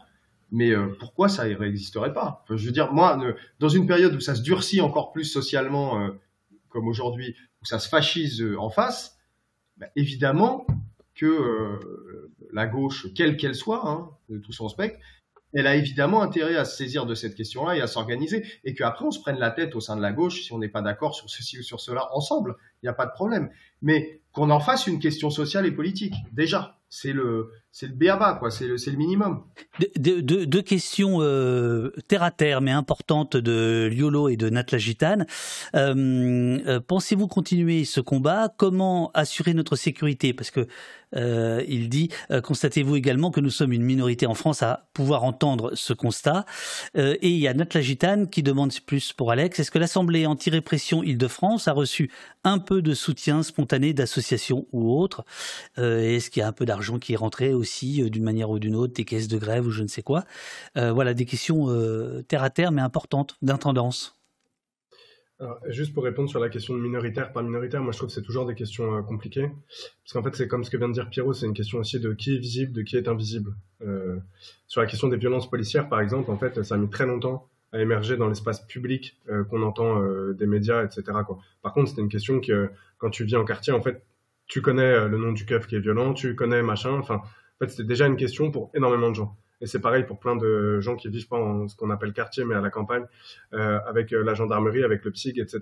Donc en fait, euh, qu'est-ce qui est minoritaire ou pas, c'est toujours, je trouve ça toujours un peu compliqué de le désigner comme ça. oui. oui. mais on, peut quand même dire. C'est l'organisation générale des indignations, tu vois. L'organisation politique et médiatique des, de, de ce qui est légitime ou pas légitime et de ce qui est truc. Mais est-ce que ça concerne la majorité des gens ou pas? Ça. Ah, après, moi, je ne hein. veux pas dire que c'est majoritaire non plus. Hein. Je suis d'accord que c'est un discours qui est très peu entendable et qu'on a besoin de beaucoup argumenter. Ce que je veux dire, c'est que sur la réalité qu'on vit, donc euh, qui peut être vécue par d'autres gens, euh, il y a quand même, enfin, en fait, c'est ce qu'on commençait par dire par euh, l'ampleur de la révolte suite à ce qui s'est passé après la mort de Naël. En fait, montre qu'il y a une réalité collective qui est quand même vécue dans beaucoup, beaucoup d'endroits, quoi. Et le discours de tout un tas de gens dans les quartiers qui disent, mais en fait, nous, on a déjà vécu 2005, et là, ce que font les gens, c'est la reprise de ça. Ça montre qu'il y a quand même aussi dans les gens plus vieux une réalité collective, euh, enfin un partage de cette réalité. Quoi. Mhm. ça, c'était un peu le, premier truc. Attends, alors, avant que tu passes à l'autre, parenthèse là-dessus, mais non, mais c'est vrai qu'en juillet, tu vois, sur des espèces de chats un peu plutôt de quartier, quoi, avec euh, militants associatifs, euh, divers et variés, etc., grands frères, grandes sœurs, enfin des gens de notre génération qui ont vécu 2005, en fait. Mhm. Qui, il y avait plein de discussions là-dessus, et par rapport à 2005, la condamnation, elle était vachement moins partagée par y compris des gens euh, qui bossent dans une mairie, qui bossent dans un truc, etc. Moi, je sens, tu vois, honnêtement, mais c'est imperceptible, tu vois, c'est difficile de dire ça, mais je sentais que la question, par exemple, de la répression euh, judiciaire et de la, truc, elle pouvait se poser et on en discutait, quoi, tu vois. Il y avait un truc, donc le truc d'amnistie, bon, bah, il, discute, il était discuté, hein, des gens, ils disaient, oh là là, ça veut dire quoi? Ça on efface tout, mais euh, mais tu peux pas tout effacer parce qu'il y en a, ils ont fait des trucs horribles et d'autres pas du tout. Enfin, tu vois, mm, mm, mm. parce que tu effaces la meuleuse sur un distributeur, mais tu effaces pas le flic qui se prend un pavé. Enfin, comment tu fais la dis enfin, voilà, Bref, c'était un sujet de discussion, en fait, tu vois, ce, ce truc-là, plus que à d'autres moments. Et, euh, et c'est pareil, je veux dire, c'est pas le bout de la France entière, j'en sais rien. En tout cas, nous, bah, avec nos, nos petits postes d'observation et de vie, en fait, tout simplement, de, de tout ça, par rapport à 2005, euh, j'ai l'impression qu'il y avait un peu plus de gens qui allaient, par exemple, dans les tribunaux. Il y avait euh, un peu plus de possibilités d'en parler, etc. Tu, tu, en 2005, euh, on était cinq. Enfin, tu, enfin, en vrai, il y avait personne. C'était, enfin, je dis on était cinq. C'est pas du tout pour être, pour se, se la raconter en disant on y était. C'est pour dire, il y avait des familles tout autant dans la merde. Il y avait tout autant de travail à faire et il y avait encore moins de gens pour y aller, malheureusement. Et, et surtout, on pouvait même pas en parler du tout, quoi. C'était très dur d'en parler après, quoi, le truc, alors que ça avait duré trois semaines et que c'était, on parle de 500 personnes à l'époque qui avaient été, euh, qui avaient pris du ferme. Tu vois. Il y a un message de. Euh, après, tu vas, puisque la parenthèse est terminée, j'en ouvre une et après, Alex, tu pourras répondre sur l'idée. Euh, est-ce que vous avez eu du, du, du, soutien? Il y a un message de euh, Fab Flem qui nous dit à Nîmes, on aimerait bien organiser un débat sur le sujet de la réponse sécuritaire suite au décès de Fayed, enfant de 10 ans, mais on n'a aucun contact. Est-ce que vous seriez intéressé pour nous aider à organiser un événement? Voilà, c'est envoyé au chat. Ah, si dans le chat vous voulez répondre, si vous les, les, les, amis voulez répondre à, Fab Flemme, voilà. Et euh, Alex, pour euh, oui, est-ce que est-ce que l'assemblée euh, anti-rep Île-de-France a reçu du soutien, a reçu un peu d'argent? Comment comment comment ça se passe? Alors, juste pour dire, du coup, en fait, en Ile-de-France, il s'est monté plusieurs assemblées euh, anti-répression à ce moment-là. Oui. Et donc, je pense que ça la différence avec 2005. Hein. C'est-à-dire qu'il y, a eu plusieurs groupes dans le 93 qui ont fait euh, de l'anti-rep euh, du quotidien, plus une présence au tribunal, etc. Il y a eu un espèce de groupe qui s'est monté, là, que, que tu as mis l'assemblée avec un L, mais en fait, c'est une des assemblées qui s'est montée, quoi, où on était plutôt présent sur les différents tribunaux d'Île-de-France. On a essayé de répartir un peu les forces militantes et d'aller parler avec les proches. il y a eu l'assemblée, enfin, la, la coordination, la, la coordination antiraciste. Il y avait déjà une coordination euh, anti-rep euh, d'Île-de-France qui est intervenu aussi, qui est intervenu aussi. Du coup, en fait, il y, a, eu tout un tas de collectifs qui se sont créés ou qui étaient déjà préexistants, mhm. Du coup, nous, on n'a pas eu besoin spécialement de soutien parce que c'est plutôt la coordination euh, anti-répression d'Île-de-France qui a, qui a aidé à financer, à financer tout ça. Les avocats, ils sont plutôt passés par l'AGI, les avocats qu'on connaît, ou gratuitement. L'AGI, l'aide juridictionnelle l'aide juridictionnelle qui permet d'avoir une paye pour un avocat ou euh, gratuitement quand, quand, quand, il fallait. Euh, du soutien, du coup, nous, on n'en a pas eu besoin spécialement. Par contre, effectivement, il y a eu un rassemblement devant le TGI de Nanterre euh, qui a été important euh, parce que ça a, ça a ramené en fait la question de la justice et de la répression. Il y a eu une tentative de rassemblement devant plusieurs prisons en France pour appeler à l'amnistie et à la libération de tous les prisonniers, selon les, euh, les, les collectifs qui appelaient, euh, qui a, à Paris, en Ile-de-France en tout cas, a été interdite et, euh, et assez durement réprimée. C'était où du coup tu peux rappeler Donc à, Paris, ça devait aller devant Fresnes et euh, c'était le dimanche 9 juillet, c'était rendez-vous à Croix-de-Berny et donc l'idée c'était d'aller à Fresnes et il y avait un dispositif policier avec une interdiction de, de manifester voilà, assez conséquent. Euh, devant euh, Fresnes et devant plusieurs prisons d'Île-de-France avec la Brave, euh, des quarts de CRS mobilisés. Ça a été le cas aussi, je crois, à Lille, l'interdiction de, manifester. Bref, mais il y a eu des rassemblements à Foix ou dans d'autres villes devant la prison pour, pour appuyer ces revendications. Et donc je dirais plutôt que en fait nous on n'a pas spécialement besoin de soutien, mais que la vraie solidarité, elle va aussi arriver maintenant. C'est-à-dire que maintenant qu'il n'y a plus l'effervescence médiatique, euh, en fait, on, on l'a vu très rapidement. Juste, je, je, vais être rapide, mais dans les premiers jours, il y avait beaucoup de gens dans les tribunaux des gens qui savaient pas quoi faire, euh, qui venaient là. Ce qui est super, parce que c'est rare. Ce qui, est, trop bien, quoi. Mais en fait, au fur et à mesure des jours, il y avait de moins en moins de monde. Euh, parce qu'on en parlait moins, parce qu'en fait, une semaine après les révoltes, bah, tout d'un coup, c'est un peu moins le sujet, etc.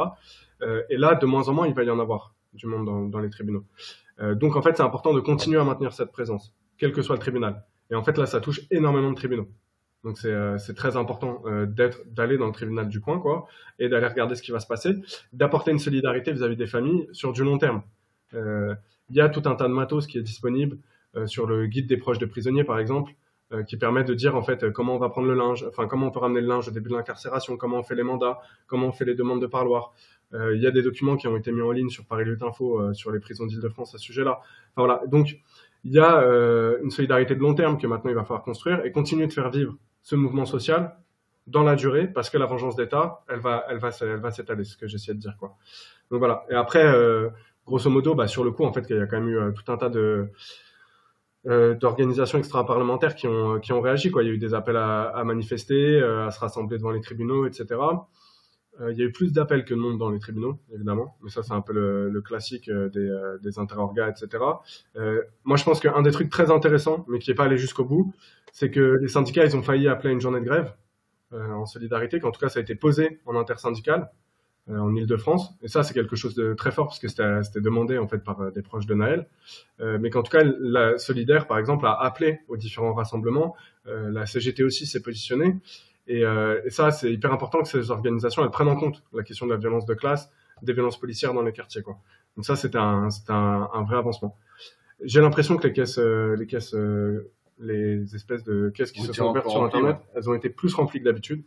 Donc ça c'est important, mais qu'il faut continuer et que après c'est toujours pareil, c'est-à-dire que quand on est loin de tout, donner de l'argent c'est cool, donner, organiser des événements pour en parler c'est encore plus important euh, et aller euh, physiquement, euh, bah, c'est peut-être ça en fait euh, le, ce qu'il y a le plus à faire quoi. Et donc ça peut être aussi aller devant les prisons, devant les parloirs hein, pour aller parler avec les proches euh, parce que, le, que les gens ils étaient condamnés ou pas pour ces révoltes, ça restera des gens condamnés sur une politique de classe quoi. Ouais, je sais pas si j'ai bien répondu, mais euh, parfaitement, parfaitement, parfaitement.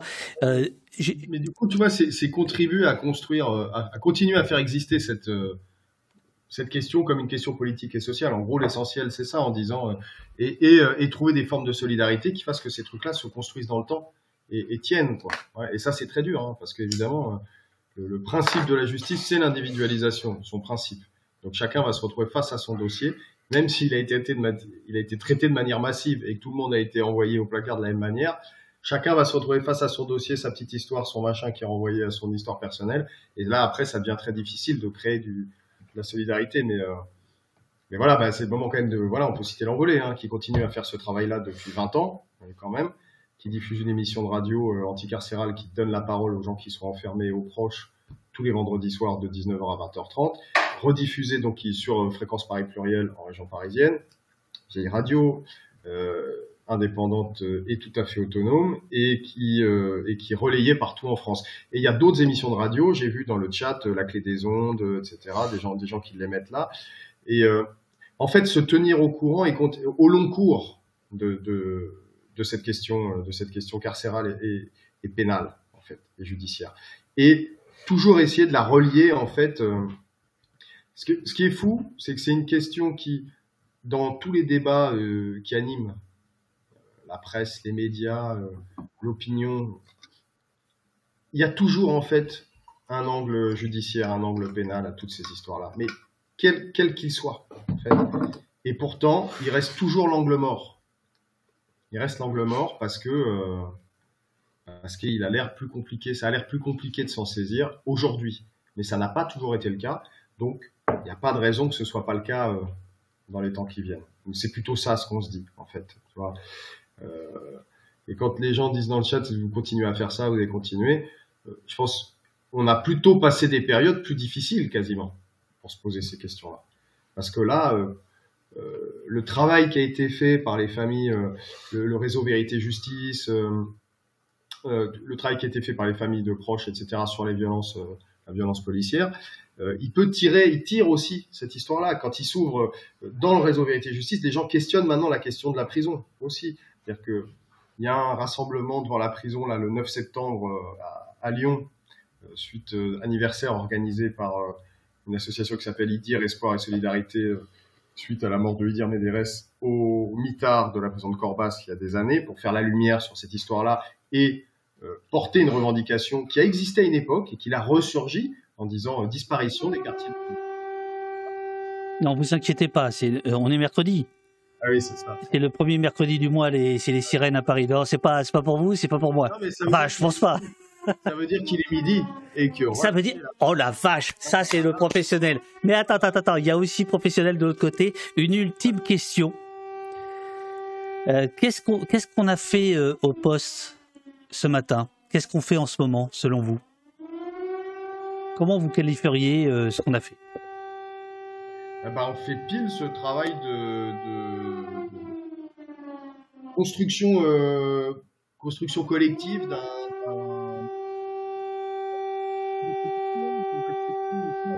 de la question carcérale et de la question euh, et de la question judiciaire. Là, ce matin en particulier, c'est-à-dire, on contribue à rendre cette histoire euh, palpable et, et à la questionner ensemble.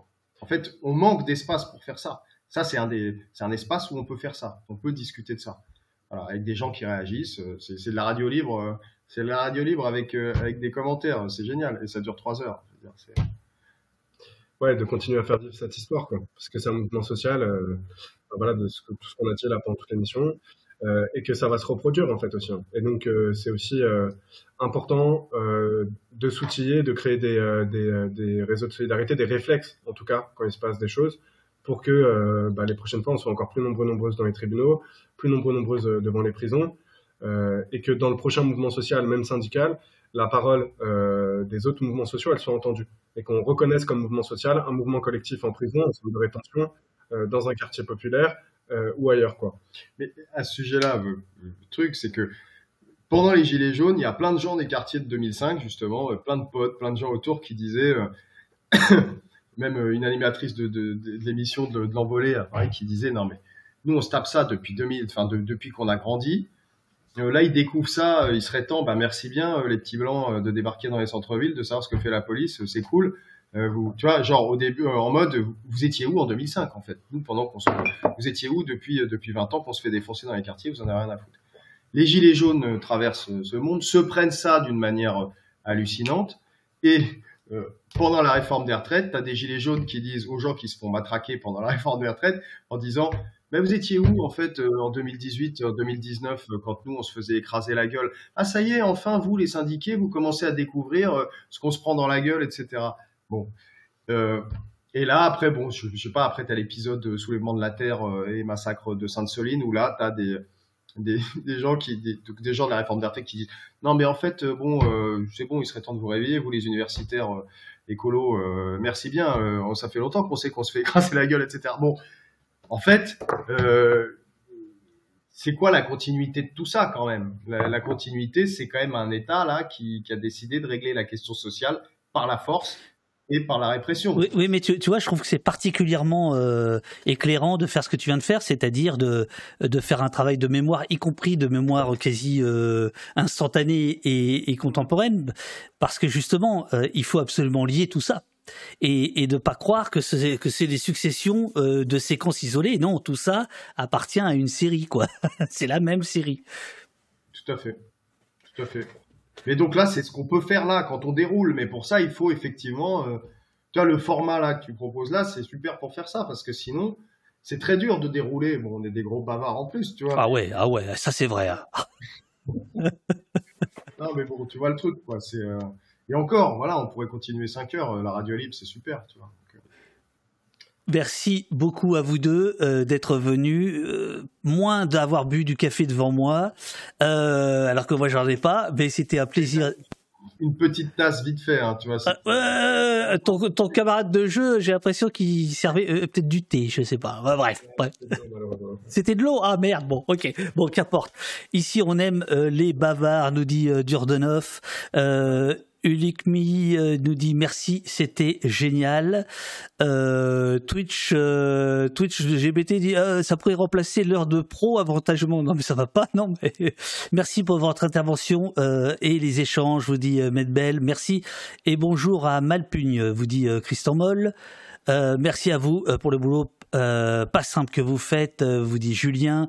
Merci Pierre et Alex, vous dit Uriel. Merci infiniment pour votre travail, euh, vous dit Natla Gitane, etc., etc.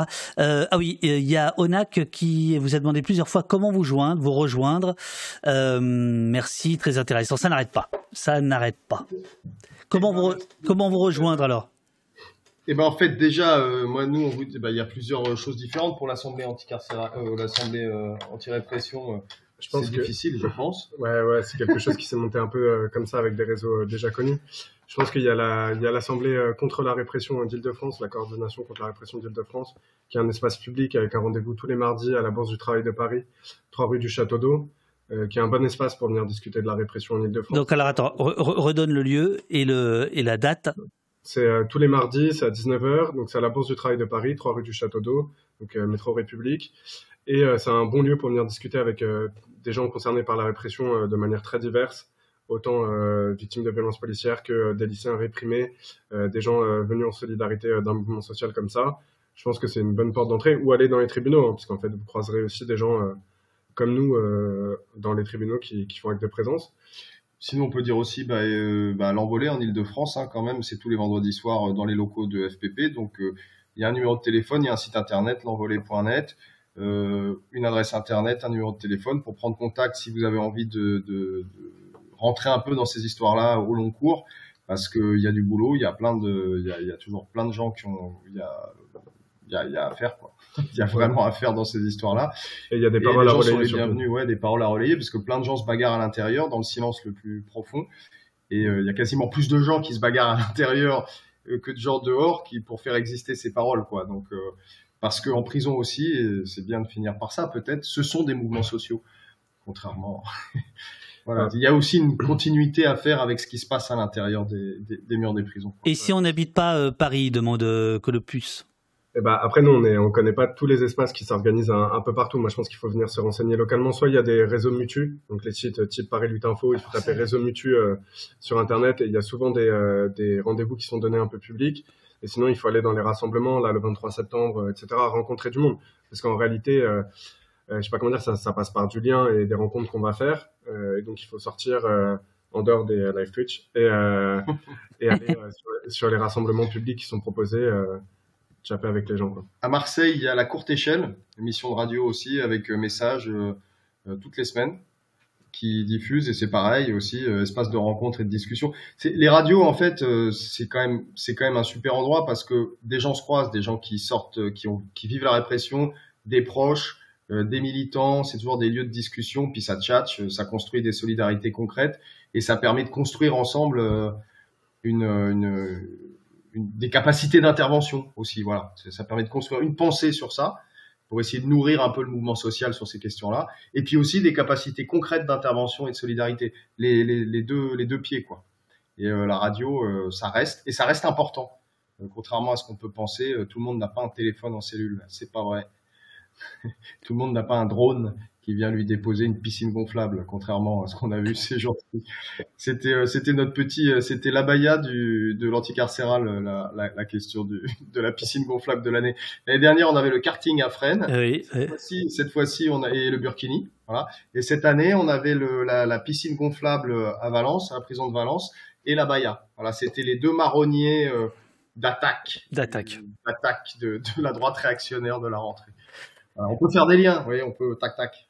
Merci, merci beaucoup, messieurs. Euh, et à la revoyure, on va se monter une autre émission. Et puis, c'était un plaisir de, de vous écouter et d'apprendre euh, en vous écoutant. Eh et, ben, merci beaucoup de nous avoir reçus et à tout le monde d'être là, euh, fidèle au poste. Quoi. Mm. Voilà. Super. Merci les, merci les gars. Merci les gars. Faut que je récupère ma souris. Ouais, voilà, c'est fait. Merci beaucoup. À bientôt.